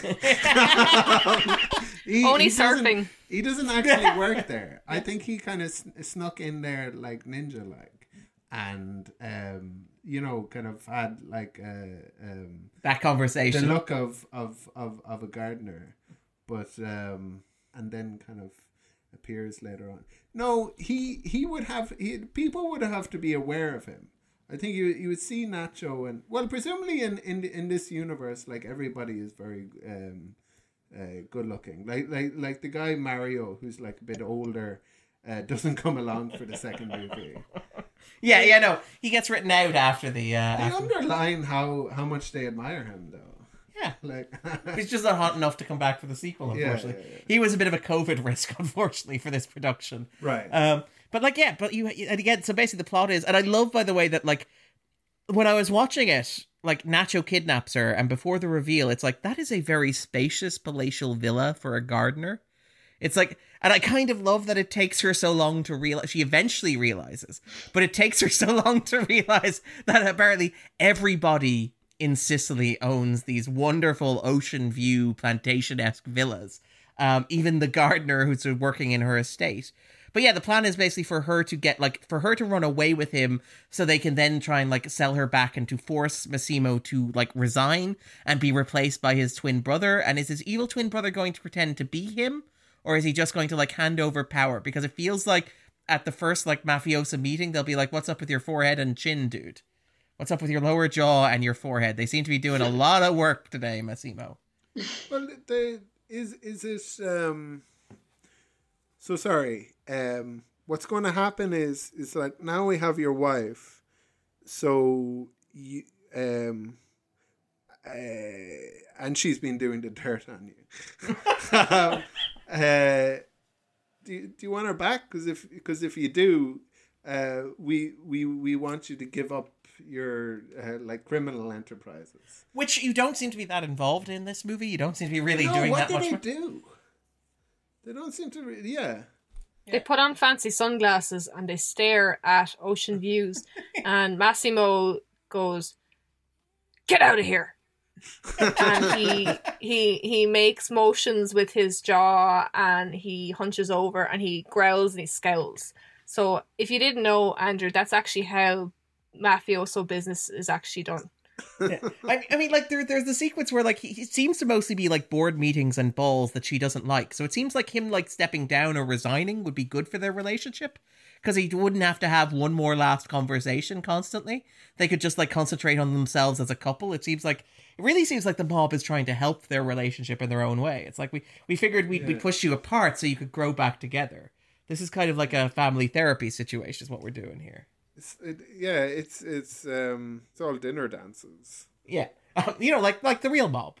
Uh, but yeah, so so is there anything else we would talk about with with 365 days like the next? I think I think Billie, you mentioned you were 25 minutes in and you had pages upon pages of notes. So like, is there anything you want to talk about about this movie in particular that we haven't kind of touched on yet? Hmm. Let me get up my notes and have a quick look. Oh yeah. Um. So one of the things that really, oh, actually, there's two things. One of the things that really irked me, and I don't know why, was the fact that Laura had her blonde hair from the end of the last movie, obviously to start of this movie, only to go back to her original hair from the first movie, the long black dark hair, which for some reason felt to me like quite simish like when you get bored with your sims character and you just swap out hair. And then they decide for about 10 minutes to recreate that sex scene from the first movie with the cuffs. Like i was like that is such a disingenuous copy paste how dare you. Like It- what filler? And the It- cuffs that say "fuck me" in terms of like subtext, like I'm like, I feel like that that's gratuitous. I don't feel like you don't need. It's like that sequence where the song says "take off your dress" and she takes off the dress. I feel like there's a moment where just one of the notes is maybe dial it back a little bit. It, it the other thing it it, it, they, it reminds me of The Sims as well because it feels like somebody's uh somebody's taken away the ladder to to, to leave the pool and that like the the car comes to take them to work and they're not going to work. Everyone's just bounding around. yeah. They're just swimming. You're just putting in cheat codes the whole time. Motherlode, motherlode, mother load, mother load. just cheat codes, cheat codes, cheat codes. Uh, but what what was the second thing then? Actually, so you said there, there were two things. First was the hair. Yeah. So the hair and that sequence in the in the in the room, like to recreate the first one. The second one was okay. So obviously the end sequence was bizarre with Nacho and Massimo with their sexy man walk with the guns and the jaws and the everything. and like they they know that Laura or Laura for whatever reason they know she's in mortal peril because of course she is. Why wouldn't she be?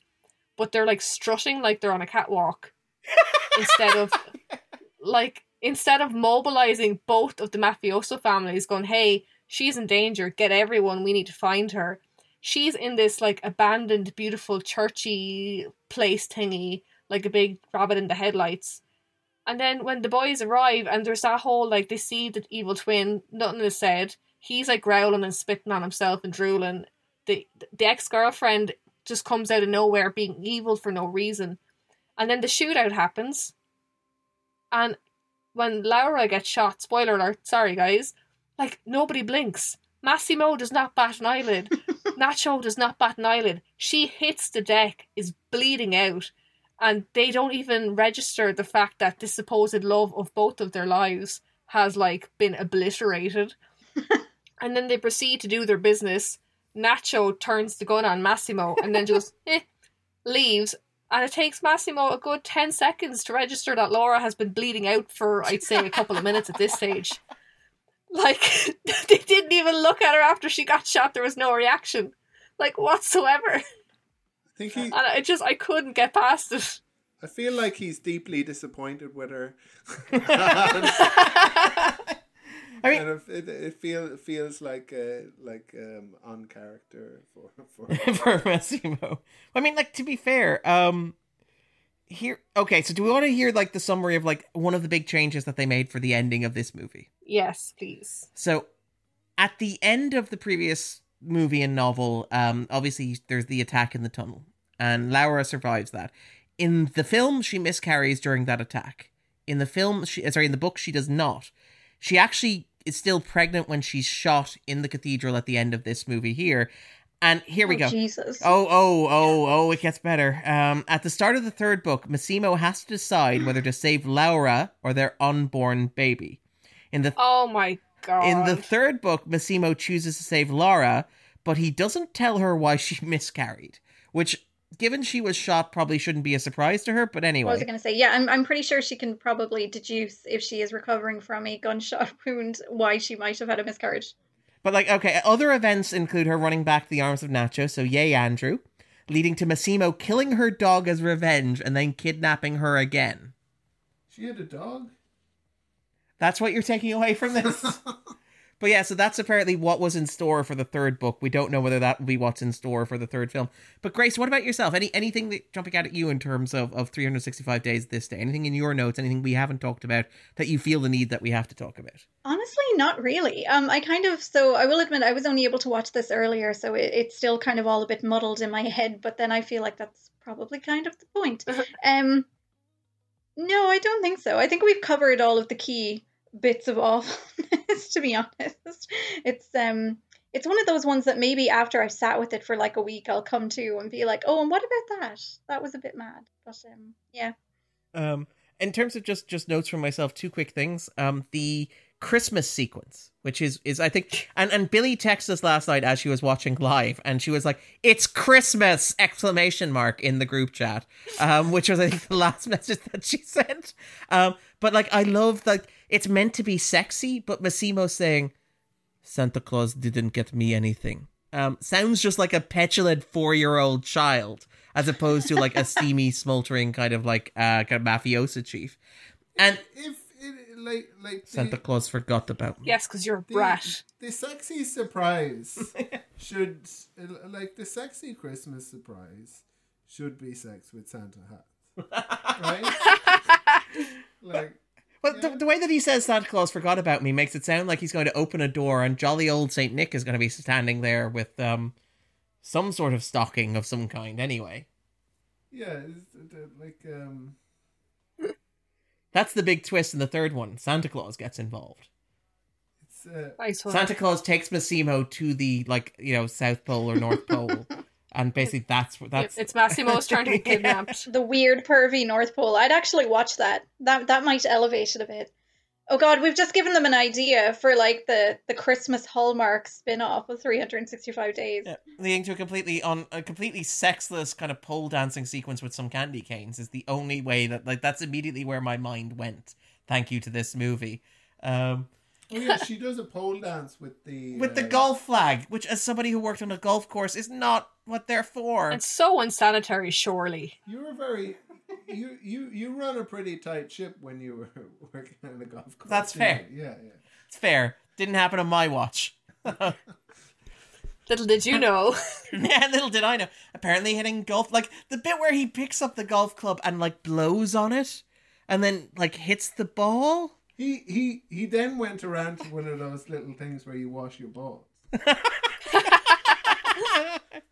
Um, and then the only other thing I have to say is like the first movie famously and like I think Billie kind of mentioned this when we asked about like watching the the kind of the first movie.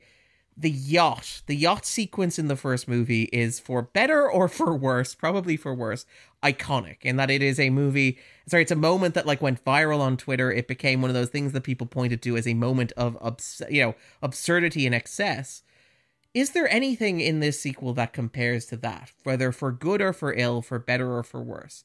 Does it feel like this movie is kind of flatter than the first one because it doesn't have anything that is as frankly awful but also as like kind of unable to look away from as the the yacht sequence from the first movie?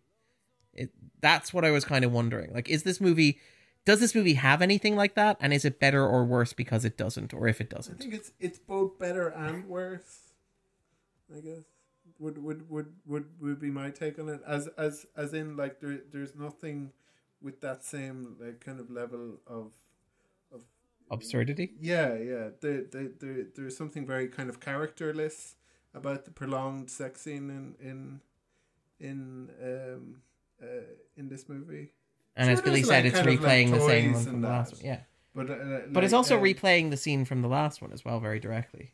Yeah, it is, and It's a weird sort of nostalgia bait, a weird sort of fan service, um, as it were. it, it's it's it's strange, but it, it, it it's it's all like like the the editing on that yacht um uh sex thing was very very kind of like um strange in the sense that like was was was it was it meant to be like ultimately titillating because it, it feels like the editing choices are kind of like cutting away from kind of you know showing the like Yeah. you, you know like the, Full frontal or whatever. That's yeah, sort yeah, of yeah, yeah. Yeah, Again, the, the kind of soft core aspect of it. It's like here's an establishing. Again, that's that materialism kind of folding back into it, where it's like, right, is the most sexually arousing thing about this the sex or the fact that they're having it on a ridiculously opulent private yacht that nobody yeah. in the audience will ever set Let's foot do on? like like a Michael Bay sort of like pan. Ca- that's around it. The, the, the, the, like, like, and there's nothing kind of really like sexual about it, but it, it it's it's jarring if anything. Yeah.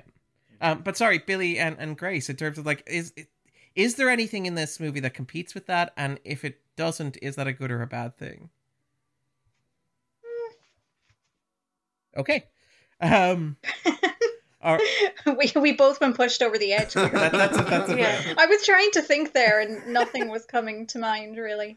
All right. So The, I, I- I think that the the thing that kind of underscores like uh, Massimo is rubbish is that how he like willy nilly just kind of breaks all of the, the wedding traditions as well. How- like you know, it, it doesn't matter to him. You know. Yeah, No- I, I love, by the way, that El- uh, Olga is like. By the way, we should respect the sanctity of the wedding while wearing like a midriff-bearing dress. It's like uh, you know, I mean, not not to judge, but it's not really wedding. You're kind of- judging there. I am judging. That's fair. I am judging. Pearl clutching, pearl clutching. I am pearl clutching, but it's like I feel like feel like if you're if you're wearing like if you're if that if the dress code for the wedding is that casual, then maybe you don't really get to judge. You know, you don't really get to cast judgment if the bride and groom decide to have gratuitous sex on a balcony He on also a table. looks back on the altar, but at that at that point they've already had sex. So they they they they. they and he's also kidnapped I her had as to well. be reminded when I got married to not to look back because they started playing the music, and I looked back to see like oh um oh is my friend about to kind of start singing. Yeah. So Aw. I, my, but um it, I don't know was it you or was my brother said to me, "Dude, s- stop looking back. You're not meant to see." um, but okay, so yeah, so he breaks all of the traditions. Basically, is, is what we're saying. Another reason why Massimo is is terrible. yes. All right, so I think that about then wraps it up. Unless there's anything else we're talking about, anything we haven't discussed about the film. So So a bit more food waste with the the, the, the, the um he was having dinner with like the the um the mob boss. I forget her name. Um, Anna is it his, his ex girlfriend Anna? Anna. Yeah, yeah, yeah. Um, and just kind of walks away from dinner. And Andrew's like the proper thing to do is to sit silently and Yeah, uncomfortably yeah, and finish her meal. like angrily finish the meal. Um, work that lower jaw. Remind her of uh, of your identical evil twin. By the a- way, I love I love that he's like when he's talking about like there's a moment earlier on where they try to do foreshadowing. They're lying in bed and she asks about his family. He's like, "Oh, I have a brother," and it's like he doesn't mention that the brother is an identical twin. He's just like, "Oh, I have a brother. We don't talk much." He's like Fredo from The Godfather if he were played by me. Uh, the the um, you never smoke. Um, inappropriate smoking. Yeah, and the the the the kind of um, there's a gunshot to the head, which I guess is the um, obligatory RoboCop reference, Nice. if you like. Yeah. And, and yeah, and a bit more violence in this one. To be fair, actually, there's a surprising amount. of Oh, violence. I have one last point. So sorry, lads, to No, interrupt No, Not no, no. with this. Speaking of violence, can we just talk about the when Laura is staying with Nacho, that fight sequence when he fights off the dude that comes to kidnap her back from Massimo? Like, I have never in all of my days seen anything as hokey quite like it. It was like watching like Mortal Kombat Annihilation or something along those, or like actually, feck that, Fatal Deviation. That's what it was like. That is what it was like. The the way the punch was thrown and the way your man fell backwards, and then when Lara was like, "Oh my god, you killed him," and he was like, unfortunately not. Not, He'll yeah. be fine. I was Because like, Nacho's a good guy. yeah. I was like, what? What the hell is going on? Like, and like she just, she's just telling you, it's it's all on Lara. She's a little, she's a little troll magnet. I'm telling you, And she's up to no good. if I remember correctly, does that sequence kind of shot like in long takes as well? Because it's kind of like trying to be artful, where he forces the guy Yeah. out the like out the back of the shot, and then you come out to the pool and he's wrestling with him, which just draws Yeah, attention to how awful the, the fight choreography is. Sorry. Yeah, because it's just back and forth between the doorway, Yeah. so you can see them. uh, But it's just, it is, it is, it just completely solidifies how bad it is. Yeah. And I can't remember, was that like, did, did she have some kind of sex dream before that kicked off? And I think that's what made it so bizarre. It was like her initial kind of sex dream or something that she had about him. Then that kicks off. Um, but yeah, no, just when you said about violence, I, I forgot that I had to absolutely dogpile that because that just offended my senses. That even though luckily it was brief, but for the briefness of it, it took about ten years off my life. Uh, I, I I do love that it didn't get an 18 rating from Netflix for violence, just just for sex. yeah, yeah. Very puritanical approach. And Grace, just anything else finally before we wrap up? Anything that you haven't talked about already? Just last chance, just in case. Um, maybe watch this on mute and see if it improves it in any meaningful way. Because I will admit, uh, there was a point with the music where I actually just put it on mute and read the subtitles for a while because no, Just no. it was too much of a sensory overload. Overload, even. Um, all right then. All right. So what we normally do at the end of the podcast, is we ask our guests to recommend something for listeners, something they're enjoying at the moment. It can be something related to the movie that we've just watched, something completely unrelated, just something that you're enjoying and you think listeners might enjoy themselves. So to give both Billie and Grace a chance to think about it, I'm going to ask Andrew to go first. Um, I will um recommend Duke of Burgundy, um, by uh, Peter Strickland? Peter Strickland. Yeah, yeah. It's uh, it's quite good, and you can you can get it on um, Google Movies, probably a few other places depending on where you are. And I won't kind of reveal too much about it. Um, uh, erotic, and it's good. I do feel like that you felt the need to f- emphasize that, like what differentiates how it's similar to this movie, but also how it's very different. No, we're fans of Peter Strickland. We are indeed on the Um, podcast. Have you uh, seen Berberian Sound Studio? I have. You got it for me. Ah, deadly. It's a, the, the, the, I have have a a uh, Valentine's Day tradition. I didn't used to have Valentine's Day traditions because I I, I don't like that. that, that, that, but There's a but- single day where you express Yeah. your love. Exactly, but it- but it, but it's become a thing now that we will we'll we'll watch a Peter Strickland movie because we watched um, in Fabric on our on our second date. But um, I'd rec- I'd recommend that. It's very good. I'd also um, oh I I read I read a, um, I, I, I, I won't I, I won't um, I won't waste all my recommendations, but um, I, I, I- I read the Premonition lately, which is which has nothing to do with this movie. It's the Michael Lewis kind of um, COVID book. It's quite kind of it's quite it's very American centric. It's interesting in terms of people um, kind of uh, uh, getting ready for the um, the COVID nineteen pandemic and um, trying to kind of um, influence um, public health reaction. It's kind of unsatisfying, I guess, because it, it's about how the American kind of public health establishment thought how they would take the lead and show the rest of the world how to to to, of, handle this. uh, handle the pandemic. But in, instead, they were the example, kind of of The of- counter example, basically. Yeah, the, the yeah. don't They- do this. Don't they- do what Johnny Don't does. Exactly. Yeah, yeah, yeah. Which um, which is interesting, but it's about some of the people who um, who tried to kind of pre- prevent it from from being the tragedy that it became. I. Um, Michael Lewis is always very good. Like even even even when the if the material isn't kind of um, especially good, he he has a way of kind of um, uh, making these things interesting. um, and Grace, what about yourself? What do you recommend? What are you enjoying at the moment?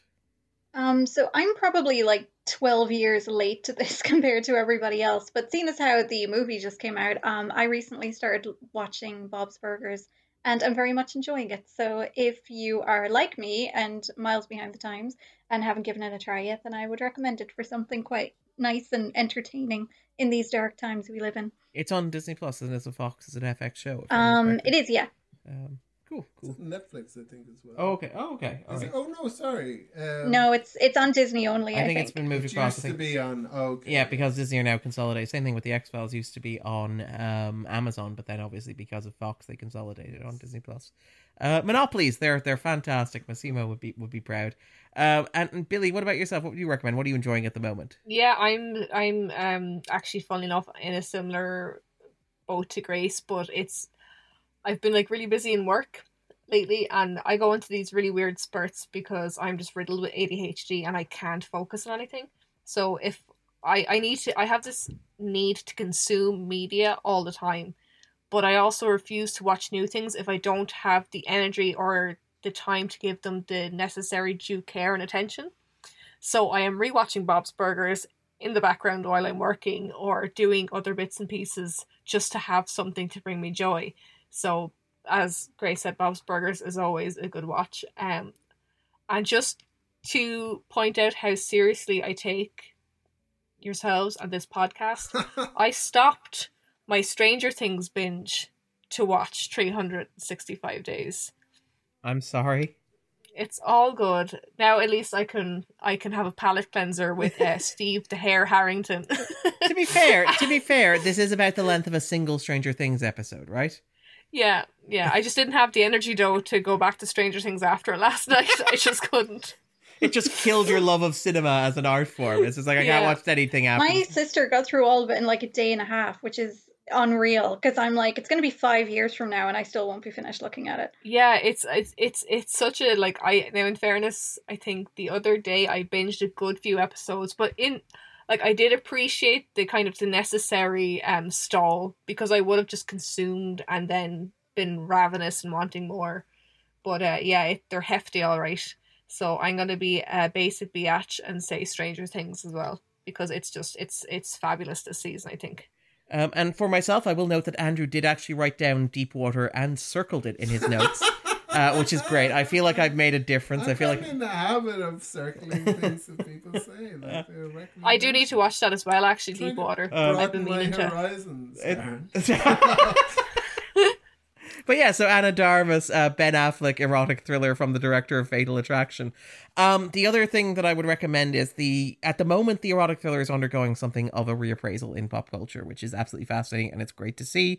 Um, there's the season latest season of uh, You Must Remember This, which is a podcast I think I recommended before, looking at Hollywood history presented and written by Karina Longworth and she's doing a season called Erotic 80s. Uh, unfortunately, she's not going to title the, the sequel series Neurotic 90s, but looking at the history and evolution of the erotic thriller from 1979 through to the year 2000, covering uh, one year at a time going through. So, looking at things like, say, Mickey Rourke, uh, looking at things like Richard Gere, looking at things like the way in which AIDS kind of like crept into the margins of these sorts of movies. Very fascinating, very scholarly, very thoughtful study of a genre that has been often overlooked and often ignored. And along those lines, uh, say it's more sophisticated than, than some of our, uh, my takes. but I mean, it, she does have a team of interns doing research for it, so I feel like it's okay. I feel Uh, like my interns would quit. Uh, but uh, and also along those lines, uh, to mark the re- to mark the release of Deepwater, Vulture did a whole week dedicated to the erotic thriller, looking at its history, uh, its form, its function. Articles written by some of the best writers working in American film criticism today, including Angelica Jade Bastien, for example, Bilge Ebiri, people like that. That is well worth seeking out if you want to get like a sense of like the genre's history, its context, uh, how it's evolved, and how we maybe ended up at the place that we have with this movie that we talked about this week. Uh, so both of those would be kind of my my very boring uh, recommendations. I love that I'm like, you know, erotic thrillers, they're sensuous and they're sexy. What if you were to listen to people break them down academically and talk about them in minute detail uh, and subject to the It scholarly is scrutiny? interesting though, because like the, even stuff like like Lethal Weapon, like the, you know, you had to your your your protagonist had to have a kind of a sexuality. Oh, we, like I, Um, sorry, this is we're we're gonna. I love the podcast gonna go for another half hour now, but yeah, no, like that. But I'm pretty sure we may have talked about last week when we talked about Top Gun Maverick. But like compare Top Gun, where you have like the sex Right. scene that is shot like in blue light with the curtains wafting in the breeze as Tom Cruise and Kelly McGillis like kiss and undress in the bed together, and compare that to the sex scene in Top Gun Maverick, where Jennifer Connelly like kisses Tom Cruise on the cheek, and then all of a sudden they're like cuddling after sex implicitly, but they're both fully clothed. Um, like it's it's weird how completely sex has been like erased from movies and consciousness in, in ways that are, are bizarre and uncomfortable and, and strange. Like I mean, Top Gun Maverick was indecent. it was filthy. They were on a bed together. Yeah. You you could see his. Ch- The he- saw the whole thing. Like literally. She saw the whole thing. She saw exactly what we saw. like two adults wearing clothes. yeah, in bed together. Um, yeah. Yeah. But like yeah, so that's exactly what Grace and, and Billie Jean are looking at now. This is the, the Top Gun Maverick section. to be clear, Andrew and I are recording in bed together, just for listeners to put that in context. Um, but yes, um, Uh, It's only our, our, our only fans get to see me kiss you on the forehead. yeah, that's Yeah, top tier. top, top tier content. All right, then. So what we normally do at the end of pos- at the podcast is we ask our guests. Sorry, we we basically sorry. So that wraps it up. So if people are looking, I haven't done this in a while. I'm a little out of practice. If people are looking for a bit more Billie Jean, a little more grace in their lives, where can they find you? What? Yeah. So Billie Jean, what you up to? Um, I am currently up to fighting the Instagram algorithm. You can find me at videonastypresents.com, Video Nasty Presents on Instagram, or Be Nasty, unfortunately titled uh, Presents on Twitter.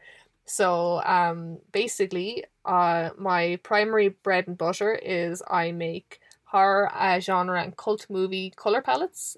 Um, I'm really always open to suggestions. So if there's something bizarre and wonderful that you want me to tackle and see it broken down via the colorscape, please let me know.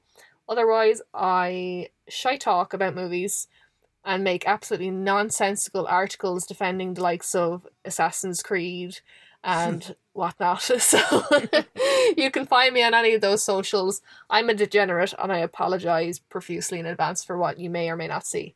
Can I ask about like the color palette thing? Because this this fascinates me. Is that done algorithmically, or is it done like is it something that you do personally? You can't give away your secret sauce. That's fair. Sorry. Oh, if, it's, yeah. if No, it's I- I- proprietary, I have absolutely no issue. I wish I was smart enough to do it by um by algorithm, but I'm not. Uh, so my day job is I'm a graphic designer and I'm an art director. So for someone that was a graphic designer, or that is a graphic designer, or at the time was a budding trainee graphic designer, uh, I struggled a lot with color for some reason, which is insane. Um, because that's literally part of your job. So what I started to do was um I always loved kind of color palettes, even when it was just, you know, like the ones that you'd get in the, the like in the hardware store. Like oh, for picking paint, Dulux ones and stuff yeah, for picking yeah. paint. I always was fascinated with them as a kid. Um, so one day I was watching Texas Chainsaw, the Texas Chainsaw Massacre, like uh, the original one, and I was just so blown away again by how beautiful the ending sequences with all those kind of really warm autumny fall colors. And I was watching it, and I just kind of thought to myself that it's horrific that people don't recognize the beauty in horror movies like from the colors and the textures and everything that goes into it. So I literally got a still from that ending sequence. I pulled it into Photoshop and I decided to try and break it down by eye, like all the little kind of colory details, and then people just seemed to like it, so it took off. Nice. So Photoshop and a bit of hard labor. That's the crack. The secret sauce is very easily duplicated and robbed, and a lot of people try, but you know, I think not a lot of people have my stupidity, and people kind of stay for my stupidity. Commitment. Antics. Uh. Um, and Grace, what do you where can you find you? Watch up to? Um, not up to much. Still, I think I've mentioned this on previous episodes I've been on here, but um, I think s- before the pandemic, but certainly during the pandemic, I kind of just skirted offline and have stayed mostly offline since then. So I do have a Twitter, which is at Pixie Grace, I think. I think this will show you how long I've been offline now, um, which I occasionally use if you want to look that up. but for the most part, I just chill in the real world these days because my brain is too melted to go back into the internet. And last year, you contributed to a pretty deadly films on Kirsten Dunst, if I remember correctly. Yes, I did. Was that last year or the year before? Okay. Time is now a very Time is very concept to me. Yeah. Um, um, but yes, that was fun. but you can check that out. That's well worth seeking out. I would wholeheartedly recommend it uh, if listeners want to check that out. All right, we. Uh, I have no idea what we're going to do uh, next week. It might be, possibly, Darren says, plucking something randomly out of the air. It might be the Princess Bride with Aoife Barry from the Journal. Andrew can literally see me plucking this out of my head in real time. Um, with a bit of luck, it will be the Princess Bride with Aoife Barry from thejournal.ie joining us for that discussion. But thank you so much, Billie. Thank you so much, Grace. As I am sorry to both of you, and I'm sorry for all the listeners as well who may have suffered through this movie. Thank you guys. Cheers. Thank you. Thank you. Thanks so much, guys.